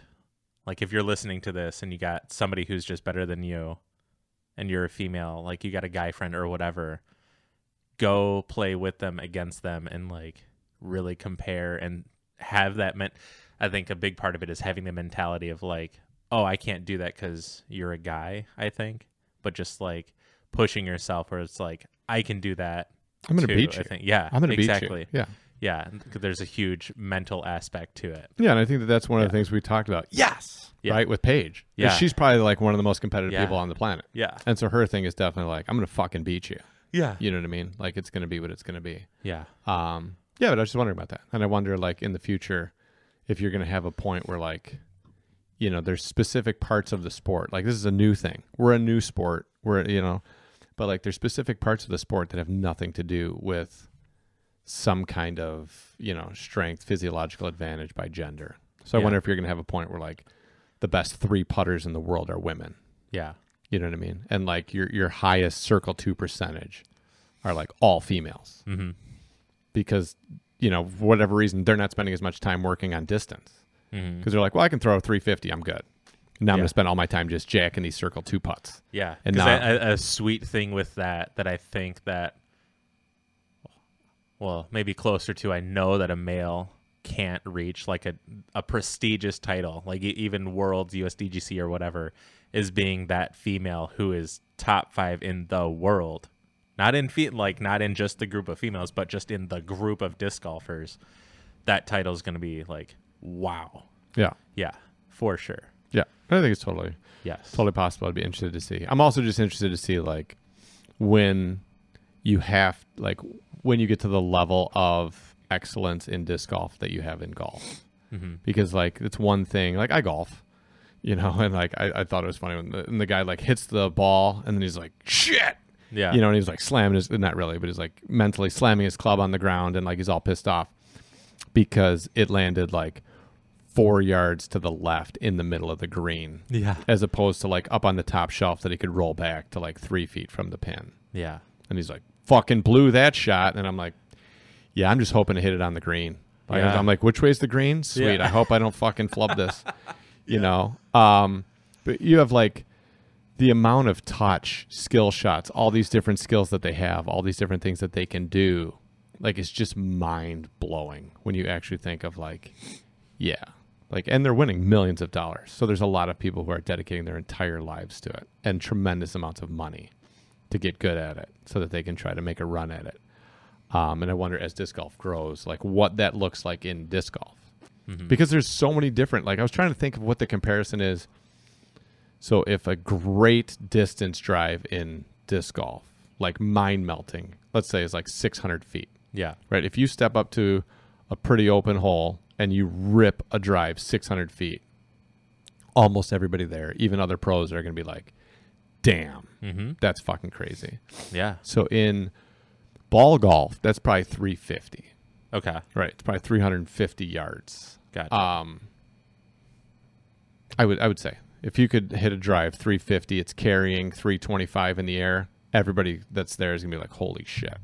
Right? Okay. so i don't know what that equivalent is coming backwards right? So if it's 600 feet versus 350 yards it's 1050 i don't know so 60% 60% distance in disc golf is the equivalent in ball golf right like uh, uh, roughly mm-hmm. on drives. On putting, it's the opposite, right? Yeah. Because like if you hit every ten foot putt in golf, you're Yeah. gonna win. Oh. You know what I mean? Like, and it. I was just trying to think of like what the equivalent of the circle is Mm-hmm. in ball golf. Yeah.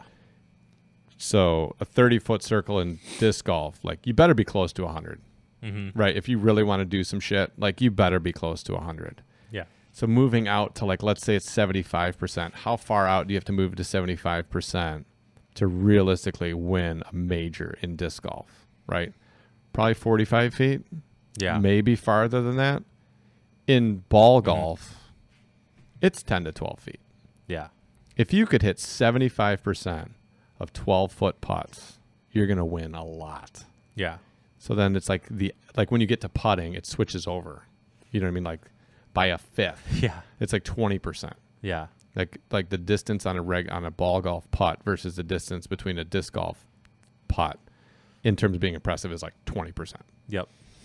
like a 100 foot shot in disc golf is probably the equivalent of like a 30 foot putt you know Yeah. so i don't know i was just thinking of like it's funny how it switches when you get to the putting Yeah. I've thought about that a lot too. Yeah. It's it's really interesting because like you think a ten foot putt in disc golf is like just a tap in. you're not even Like, it's not- looking Yeah, Yeah. basically. Like Yeah. you could lay down and put it upside down. Well, Yeah. some people can, but then in, in ball golf, it's like, holy shit, he just made a 10 foot putt. Yeah. Yeah. Yeah, because you're uh, you're just watching, and like these are the elites of the sport, you know. And I was watching, and like I think Dustin Johnson from five to ten feet was like seventy two percent or something. Yeah. and it was like you're gonna win a lot with that. Yeah. And I was thinking like, oh god, like you better be seventy two percent from like forty five easy In if you're golf. if yeah if you're gonna try to do anything. You know Yeah. what I mean? Much less Yeah. all that and that's when i was thinking like well i wonder like what the future looks like Mhm. you know what i mean because like those guys it's it's not like so dustin johnson's second round it was driver to right where you want to be on the fairway to right where you want to be on the green. Maybe you hit that putt maybe you make the par right? Yeah. he shot a 65 hmm so he was seven down no bogeys. Yeah. and it was all like giving yourself the tra- the chance right? He hit almost every fairway almost every green in regulation or better. Hmm and that was great to watch because you're like, wow, that's money. But the crazy shit is the guys that aren't that. So the guy that came in second from Australia, he's all over the fucking place. He's in pine straw, like around this tree, and you're just watching these guys and their ability to go from fucking nonsense, ball plugged into long grass, buried in the sand, whatever the fuck it is, to like eight feet from the pin, Yeah. from 180 yards out Yeah. over and over and over and you're looking at the shot and you're like what the fuck and then he hits it and it cuts back and like all that stupid shit um you don't necessarily have that in disc golf you know there's a there's a degree to it but it's nowhere not near matched. as sophisticated Yeah. one it's a lot harder to do anything with touch with a metal block at the end of a stick hmm that's three feet away from you Yeah. four feet away from you versus something that's in your hand Yeah. you know what I mean? Um, so I don't know. I was I always equate like disc golf is like t-ball to golf being like fast pitch Yeah. in terms of difficulty. Yeah. You know what I mean? Like it's hard to hit a home run in a major league stadium off a tee. Yeah. It is. I could stand there all fucking day. I'm never going to clear the fence. Yeah. I'm just not. Yeah. But I, I would say like that's the difficulty of disc golf, and I would say like the difficulty of ball golf is like now trying to do that with someone like gunning a fucking ball at you. Yeah. and you're like, am I going to get hit? Yeah. I'd love to see like a top disc or a ball golfer like get into disc golf and just actually give us like what they feel as a comparison like wholeheartedly. yeah, Um but yeah, I I still agree like you have so many more variables to contend with and just more things you can do in ball like how you can get the ball to play. Not that you can't do crazy shit with discs because they have one way they can hit a ball essentially. Yeah. Well, you have many different ways you can throw the disc and it counts. Um, Well, that's the thing is in ball golf you have a limited way to get yourself out of what you get yourself into, yeah, and it's real touchy. yeah, With disc golf, it's not anywhere near as touchy, and you have so many different ways to get yourself out of what you get yourself into, yeah, which is the big difference. yep, because like if I like it would be like playing with paper plates all the time. Hmm You know what I mean? Like that's ball golf. Yeah. Like if you get off a little bit of an angle or a little bit of spin on your drive, it's not like 20 feet over to the right and like, oh shit, now I'm by that tree. It's like that motherfucker spun off and now you're like 70 yards to the right. Yeah. And now you're in fucking no man's land. And the only way that you can get out of that no man's land is you can hit the ball and have it curve a little bit to the right. You can hit the ball, have it curve a little bit to the left. That's all you got. Yeah, You can't throw a thumber or like do a Yeah. roller. You know what I mean? Like you can punch get, it. Get tricky with it. Yeah, no, you just got this. You've got such a limited, Yeah. you know. So I don't know. I, I I think it's like just vastly different. You know, vastly yeah. more and like even like pitching out, like Yeah. you still have to hit good contact with it and just like get back to the fairway. right. Like, yeah, And like no matter, yeah, yeah, whatever. I don't want to get that far into it, Yeah. but uh, it was good to watch. Tiger took a ten, which Yep. was crazy, and then Jon Rahm, uh, I think it was the second round, second or third round, flubbed a shot. It Yeah. wasn't. It wasn't a worm burner, but it like hardly got up off the ground. like a tee shot. No, no, no second shot Okay. off the fairway, hit like a three wood or something, five wood, I don't know, but it like just went over to the side, and then he was kind of like trying to put it between two trees. It wasn't that close of a shot, and he totally hit it right into the tree in front of him, and then it shot over and went into a bush. It was an unplayable. lie. Oh, no! And I was like, I've been there, bro. I've been there. All right, I got to take a break. All right, pee break. Welcome to intermission.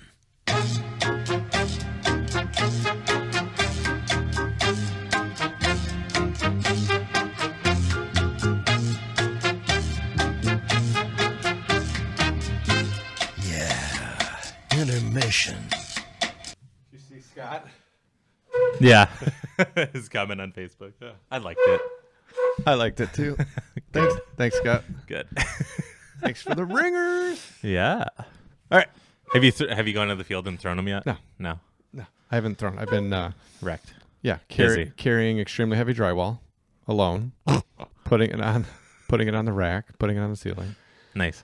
You know, working on ladders, getting on my hands and knees a lot. Just you know, taking Yeah. it easy. Yeah. You know, doing stuff and things. Doing Staying s- prepared to work out. Yeah, to do whatever. Yeah. Move the house forward. Yeah. Yes. Uh, no, I am excited to do it, and uh, I think this week, um, swelling in my knees gone down. My back's definitely way better. Good. Um, so we'll see this week. Hopefully, I'd like to probably at least go to the park and throw those guys Just to see what they do. just to see what they do. yeah. I've like been looking for one for so long.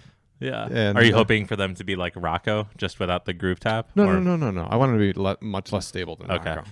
I'm looking for something. Um, Mm. something like a challenger. Okay. Yeah, that's what I'm hoping for. Okay. Um, I just like it because it's so much more comfortable for me to throw forehand. Gotcha. So if I could have a challenger esque disc, um, that, that I can feels more forehandy. that I can also comfortably throw forehand, Yeah. then that would be sweet. Perfect. Yeah, Okay. because then like it's a little bit more versatility in one disc instead of having to carry like two discs. Right. Because before, um, the basic Jokeri was that Okay. it's a little bit less. Like by the time it's beat in, it's a little bit less than a challenger, right around a challenger, but it's also super comfortable forehand. So in the switch to discraft, I don't have that. So then Gotcha. it's, you know, like with that, then I move to like a mid that's going to fly on that same kind of thing, and then Yeah. I don't like that as much. So we'll see this. Yeah. Yes. Nice. Nice. Nice. With that being said, Yes. do you like playing in the wind? I.e., the example was what existed yesterday. Yeah. I saw a tree split in half. We went up and got Red Robin curbside delivery. Nice. Very disorganized, but it worked out. Sounds like Red Robin. Yep. Yum. Mm. Um, my burger was okay. Fries were cold, but Did they make it Pittsburgh style for you? no. That sucks. So I like mistakes.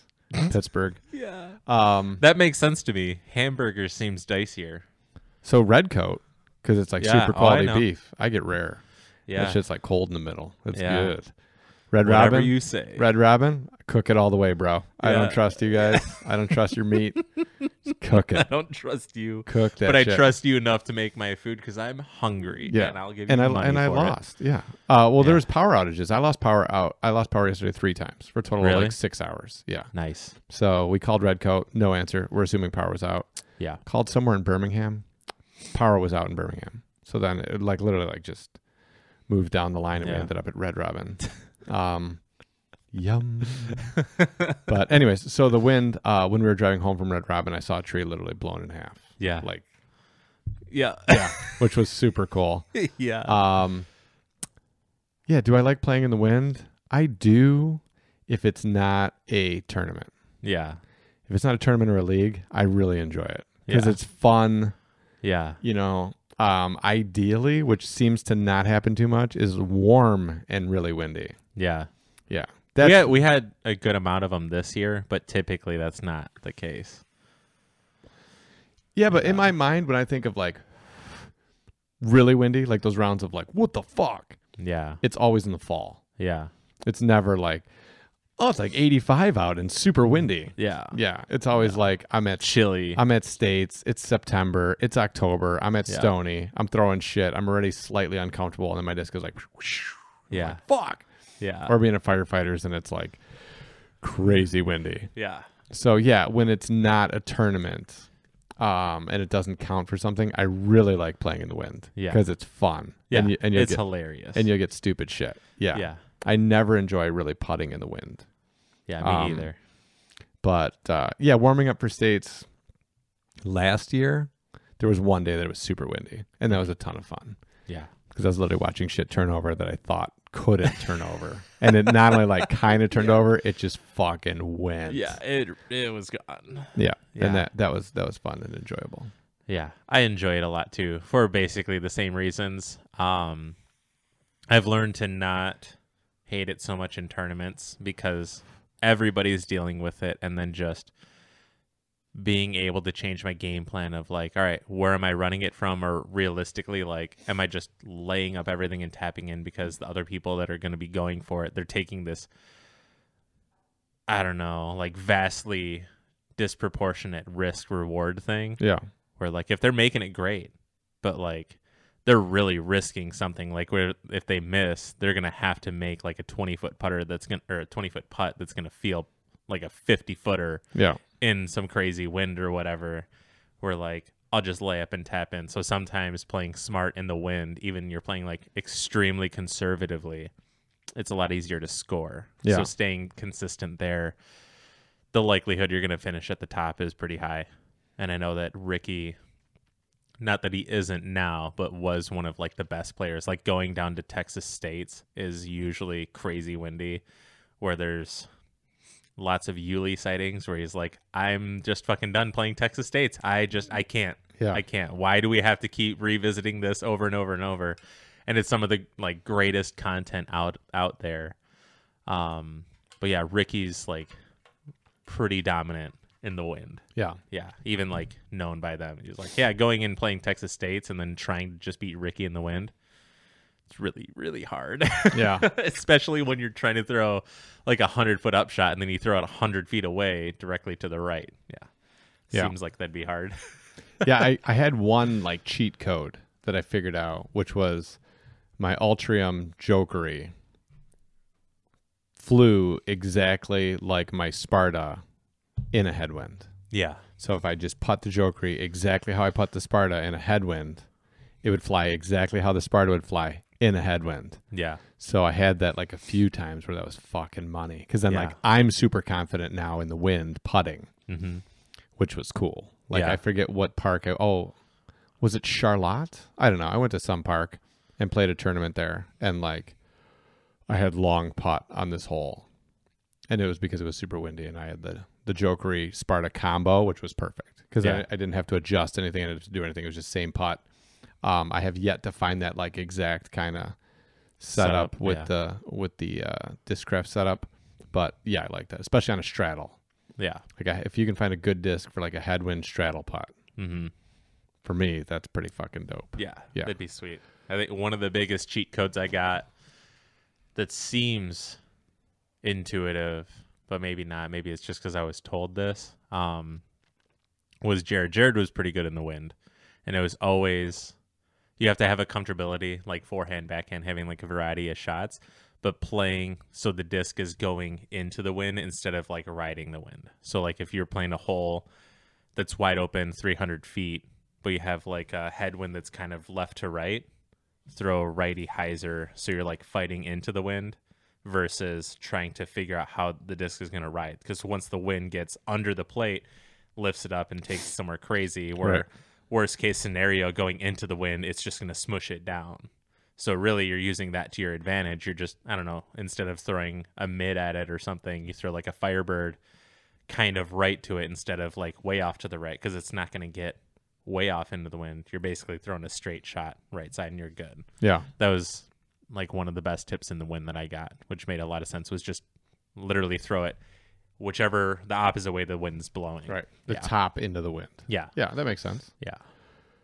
Yeah. Yeah, it's it, it was interesting listening to Philo talk about putting.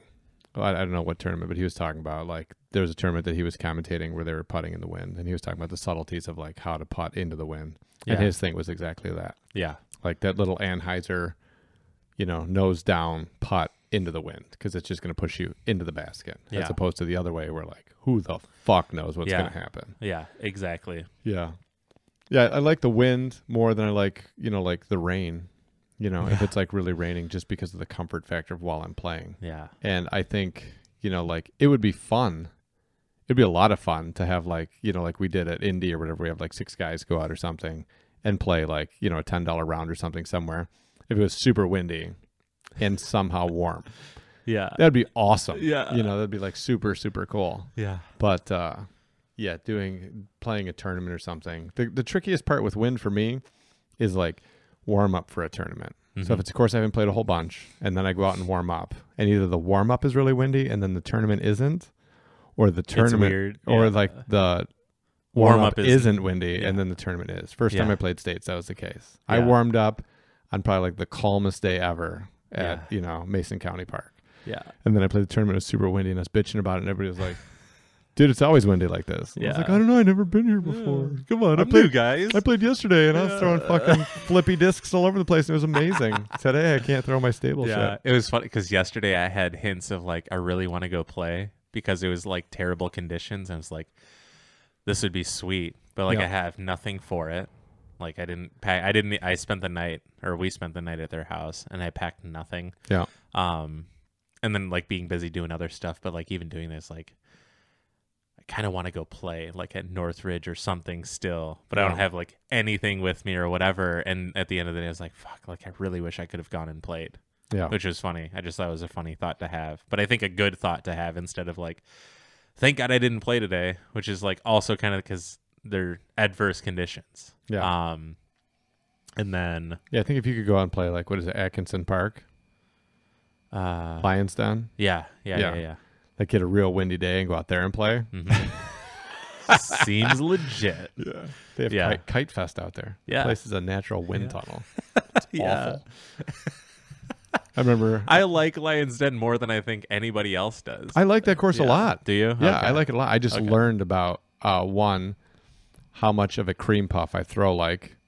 Cre- cream puff is now my gender neutral saying of uh, throwing it, you know, weekly. I don't know how to put Yeah, it. yeah, yeah. But anyways, I, re- I I learned what a cream puff I am, and then two, I learned like how much the wind can fuck you. Yeah. Yeah. Because I played a tournament out there and like I still did fine. I mean, I did all right. But I remember like throwing my drive and being like, "Fuck yeah, that's it," and then it landing like seventy feet short and being out of bounds. And I was like, You saying it reminds me of the little um when we worked at Cruise and you just have the the really good tomato bisque, but then you have the shitty cream or the Puff puff, pastry, pastry. Yeah, the creme French. "Yeah, yeah." So Uh, yeah. I- anyways. I, I, cream puffed it up. Yeah. And then uh, yeah, I almost hit someone. I think that's the closest during a tournament I ever got to hitting someone with a disc. Nice. 'Cause I threw my wasp on a hyzer. And it just turned the fuck over and just went Really? like straight at the T pad to the right, went over the Like road. one of these sweet ones. Or Yeah, it was my or- sweet tie dyed one. Yeah. Yeah, which was my money before those uh, MDGO ones came Okay. out. It was my money, money wasp. Yeah, it just came out was like psh, nope, and I was Nice. like four. and I went right by them, I was like, ooh, awkward. Yeah. But uh, Thanks for not touching my disc. yeah, Yeah. it went OB. I took the four. It's all right. Good job. Yeah. So yeah, it would have been fun to play yesterday, just like in the absolute. That would have been a real rain round for Mhm. sure. Yeah, it snapped. Our power went out a few times, and like I said, and it snapped that tree, and then um, yeah, it was just crazy. Like at one point, we went outside just to like check it out. Did and it rain was- all crazy here for you guys? Yeah, just for like a couple brief periods of time. Okay. Like I would be like, because I'm putting the ceiling up, so I'm like there, and all of a sudden, just like all this stuff coming down on the roof, and I'm like, Yep. oh, it's raining. But then like ten minutes later, it wasn't raining anymore. Yeah. Yeah, I did that a handful of times out there too. Yeah, we didn't get a lot of like long thunderstorms, or Yeah. uh, we didn't get any thunder, but we didn't get a lot of lo- long storms or anything. Yeah. Yeah. So ultimately, I like playing in the wind. It, I mean, it allows for well, needing kind of some creativity too, for sure. Yeah, and it'll expose you. Yes. Yeah, it'll expose like what you don't understand. Yeah. Yep. So next, Yep.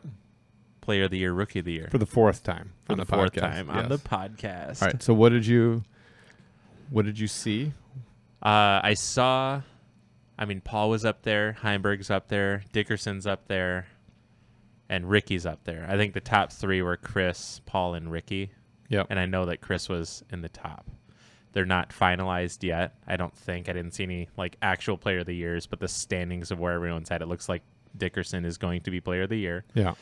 and then rookie of the year. I don't like. Are you sure we didn't say Mm, Kyle? Yeah. We Okay. both just fucking blew it. Who did we say? I said Ezra. You said Phil. Yeah, I don't know how we I missed feel like it. I said Kyle at some point in time, I dude. don't- I feel like we're so dumb for not. But Kyle's like number So one by dumb. far Yeah. for play or the rookie of the year, For sure. which makes sense. Not even like, close. Yeah. Yeah. So yeah, that was that's and one of the best rookie seasons ever. yeah Yeah. yeah just fucking killing it. Yeah. Yeah. We both just fucking asleep at the wheel right into a tree. just blacked out real quick. Yeah. We're, both talked about like how good Kyle is and how much we like the way he plays and Sorry, how Kyle, well he's love you. doing. And then we're just like rookie of the year. I don't know. This other guy, Yeah. Who can I think of that isn't like t- hasn't Kyle been like touring? Yeah. But maybe yeah, maybe it's just because he did so well we just didn't think of it. Yeah, like we that. just assumed he was Yeah. in the other skill set, even though not that he isn't. Yeah. But he is there, but is also like rookie season, all that, just Yeah. killing it. So yeah, that's sweet. And then um like real, going into the next thing, I, I have this thing that I'm going to read Okay. about Phil Arthur that I thought was really interesting. Um, let's see. Here we go. Prodigy Disc co-founder Phil Arthur is starting anew. Have you seen this at all? No? Mm-mm. Okay. So I saw this throughout the week and I didn't send it to you. Phil Arthur, former world champion and co-founder, co-owner of Prodigy Disc, is making some changes. He published the following statement on social media and was able to answer some questions. Uh, yada yada yada. So, hi friends, it's been a crazy year to say at least. Uh, to say the least, despite COVID 19, I think disc golf, the disc golf community has fared quite well. Prodigy Disc experienced one of the best years on and off the course. Dickerson and Jones capped off the year with two very significant uh, victories. As I look forward to 2021, I have three exciting new initiatives to share with my family and my extended disc golf family. Number one, developing a disc golf destination slash manufacturing property, possibly in Florida, Georgia, or North Carolina. Two, providing a disc design and molding consulting service. I will really enjoy this as I love to help others succeed. And then number three, a line of discs focused specifically on scoring, which I'm curious that how that's even going to work. With the new initiatives, there are plenty of opportunities to be involved. I will be looking for co-branding collaborators and extending a few investment opportunities. Maybe we can get in on that. Lastly, I was approached doing about doing a documentary. The project will highlight my career as a player, my views on the future of the game, and provides a behind the scenes look into starting these new initiatives, showing all the ups and downs. It's going to be an exciting next two years as we work on this. I think it's worthy of note I will no longer be actively involved with Prodigy Disc. My relation with them is a positive one. I believe they are strategically positioned for a bright future. Prodigy Disc will continue to move onward and upward. For me, I have high expectations of what's to come. Let's all enjoy the offseason and start 2021 off with a bang. Birdies and Aces, Phil Arthur. nice. Yeah, which I thought was super cool and interesting. But Wait, was he talking about the energy drink?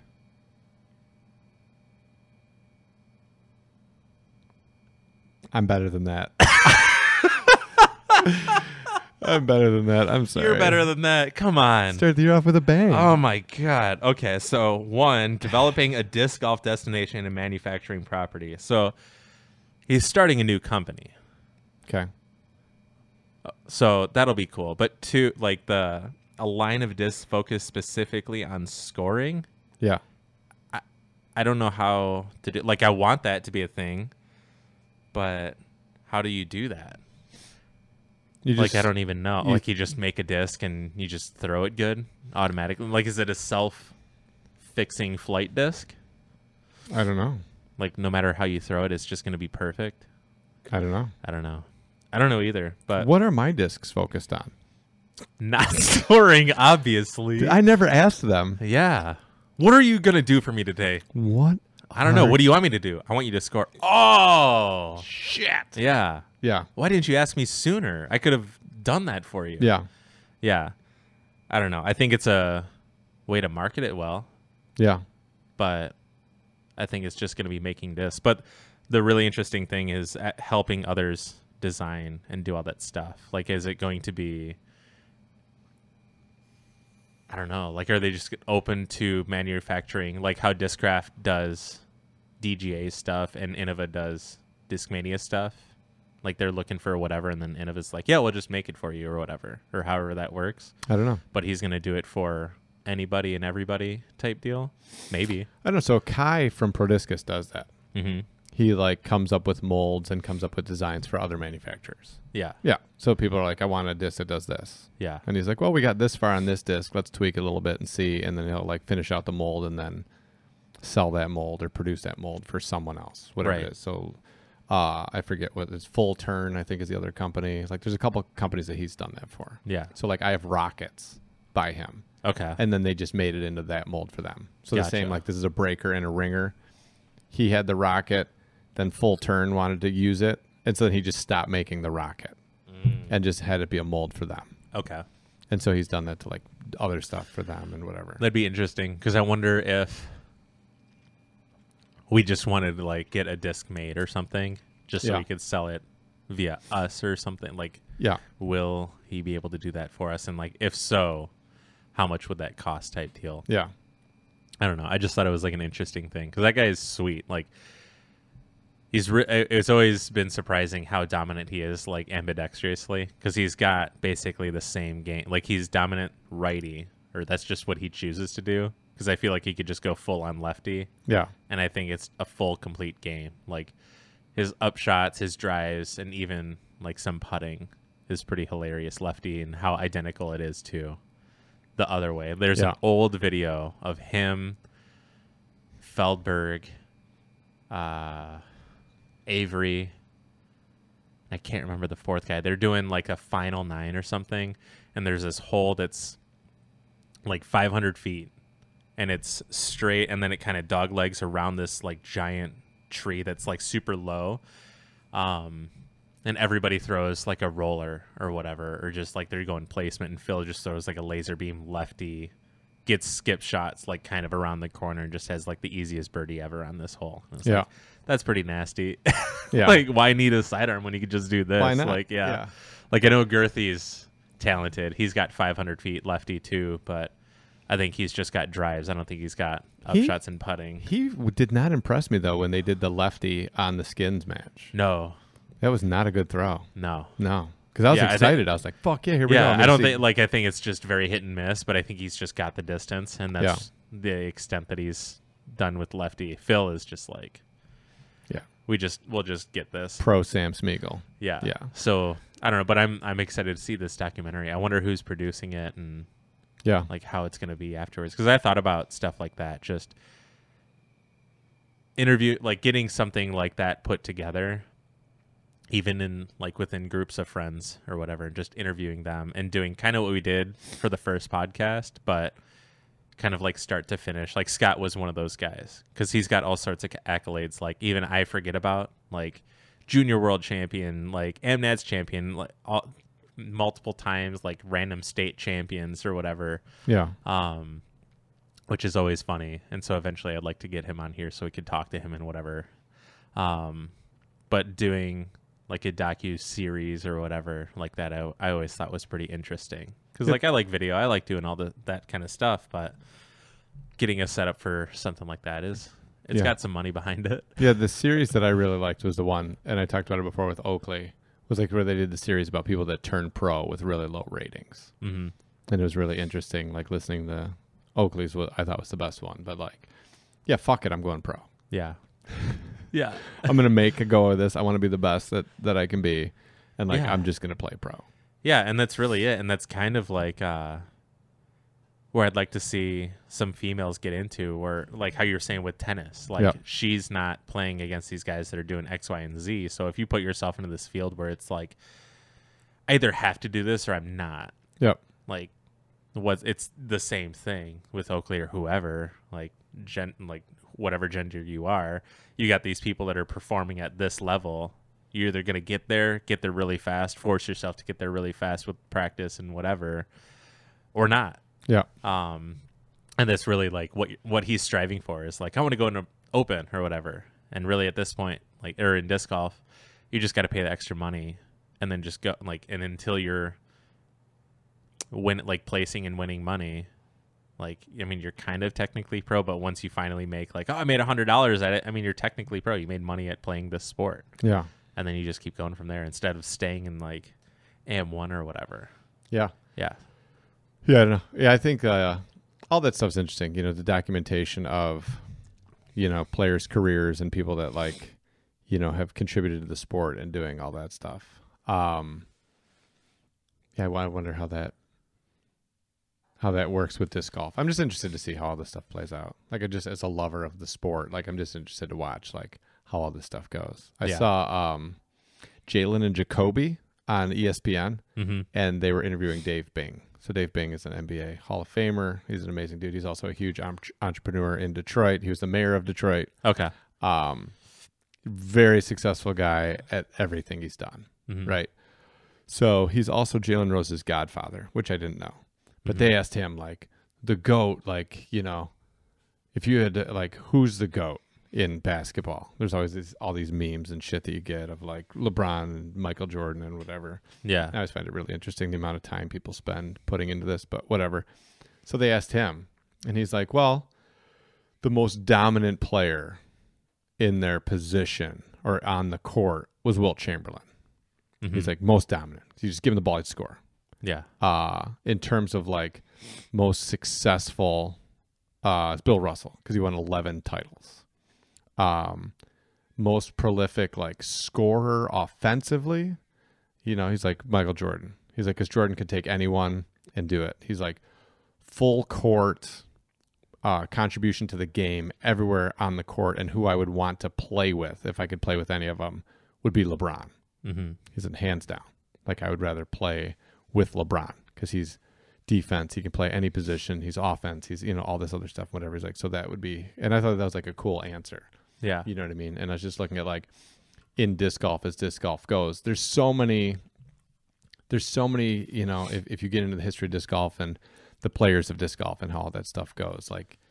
There's like, oh, who's the go? Well, the most, you know, like we've gotten into, I think, like biggest contribution to the game's Paul, Mm-hmm. big, like most dominant champion is Ken. Mm-hmm. But there's so many other people and there's so many other stories in disc golf.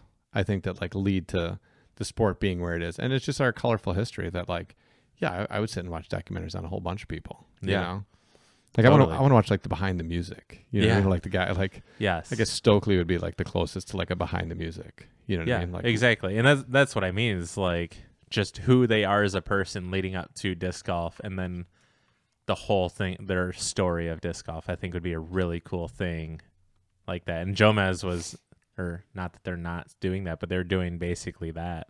And I thought it was a really cool thing. Yeah, um, just to know the person better, and then asking those guys would be cool. Like, who do you like? Even Paul, like somebody who's in contention to some degree of a goat. Who Yeah. do you think is goat? Do, are you in your own list of greatest of all time? Is it somebody else? Do you, is there somebody you think that like I don't know? Maybe David Greenwell was like his idol or something, and he's like David Greenwell is just the goat for me yeah, type deal. I don't know. I think that'd be an interesting thing. yeah, Um, but yeah, having somebody who's a high skill, high level, high, highly decorated, whatever, break it down like whoever the guy is you just said. I'm sorry, I don't follow basketball. that's okay. Um, yeah, I think is an interesting thing. I know who Feldberg thinks. Feldberg is hands down Kenny. Yeah, Yeah, all day long. one th- yeah the the crazy one that came up a lot this year is Schusterick. Yeah. which like we already have gotten into. Like I'm a big Schusterick fan. Mhm. Um, but it's been really interesting to me to hear how many times he came up in commentary this year Yeah. in terms of one, uh, his contribution to the sport, and two, to this day, 2020, Mhm. like people talking about like, yeah, when I saw when I listened to Schusterick throw, I was like, what the fuck, Yeah. you know? Yeah. They're, they're like, you know, like, uh, what Sexton said, it's like Eagle and and Schusterick. Yeah. He said those two people, their disc sounds completely different than anybody else. Different Yep. than Simon, different than anybody. Yeah, You know, and I was just thinking of like, yeah, there's those things. Like Schusterick doesn't get a lot of like spotlight of like, you know, whatever. He Mhm. won USDGC a few times. And then Yeah. he didn't win that year that they decided not to put prize money in.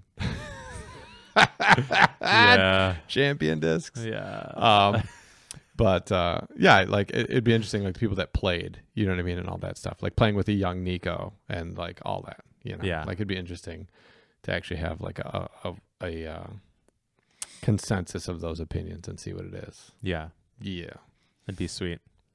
it would be the dope shit. Yeah, and and it was funny. I was thinking the other day too, um, because we talked before about kind of getting like giddy when you see like top pros or whatever. And for myself, like legitimately, it's like they're just an, another competitor. Like there's someone I'm playing against, and then I was remembering like Schusterick, and I remember at Jonesboro, him he was like with a group of people, and I was like, oh, here's whoever, whoever, and it's like, oh, Schusterick's in that group. Like I remember, I was like, fuck, like I get that still, Yeah. and it's with Schusterick, like he's Yeah. right there. Um, yeah, and like I think we're just unanimously shoe big Schusterick fans. Yeah. yeah, Yeah. Schusterick's my Nikko. yeah. Yeah. Schusterick to me because he can't putt, but Schusterick for me is my is my Nikko for sure. Yeah. Cool. Yeah, it's great. You ready to work out? Yeah. Are we ready for this? Starting with reverse barbell lunges. Yes. All right, guys. We'll see you next time. Thanks. week. Thank you. Bye.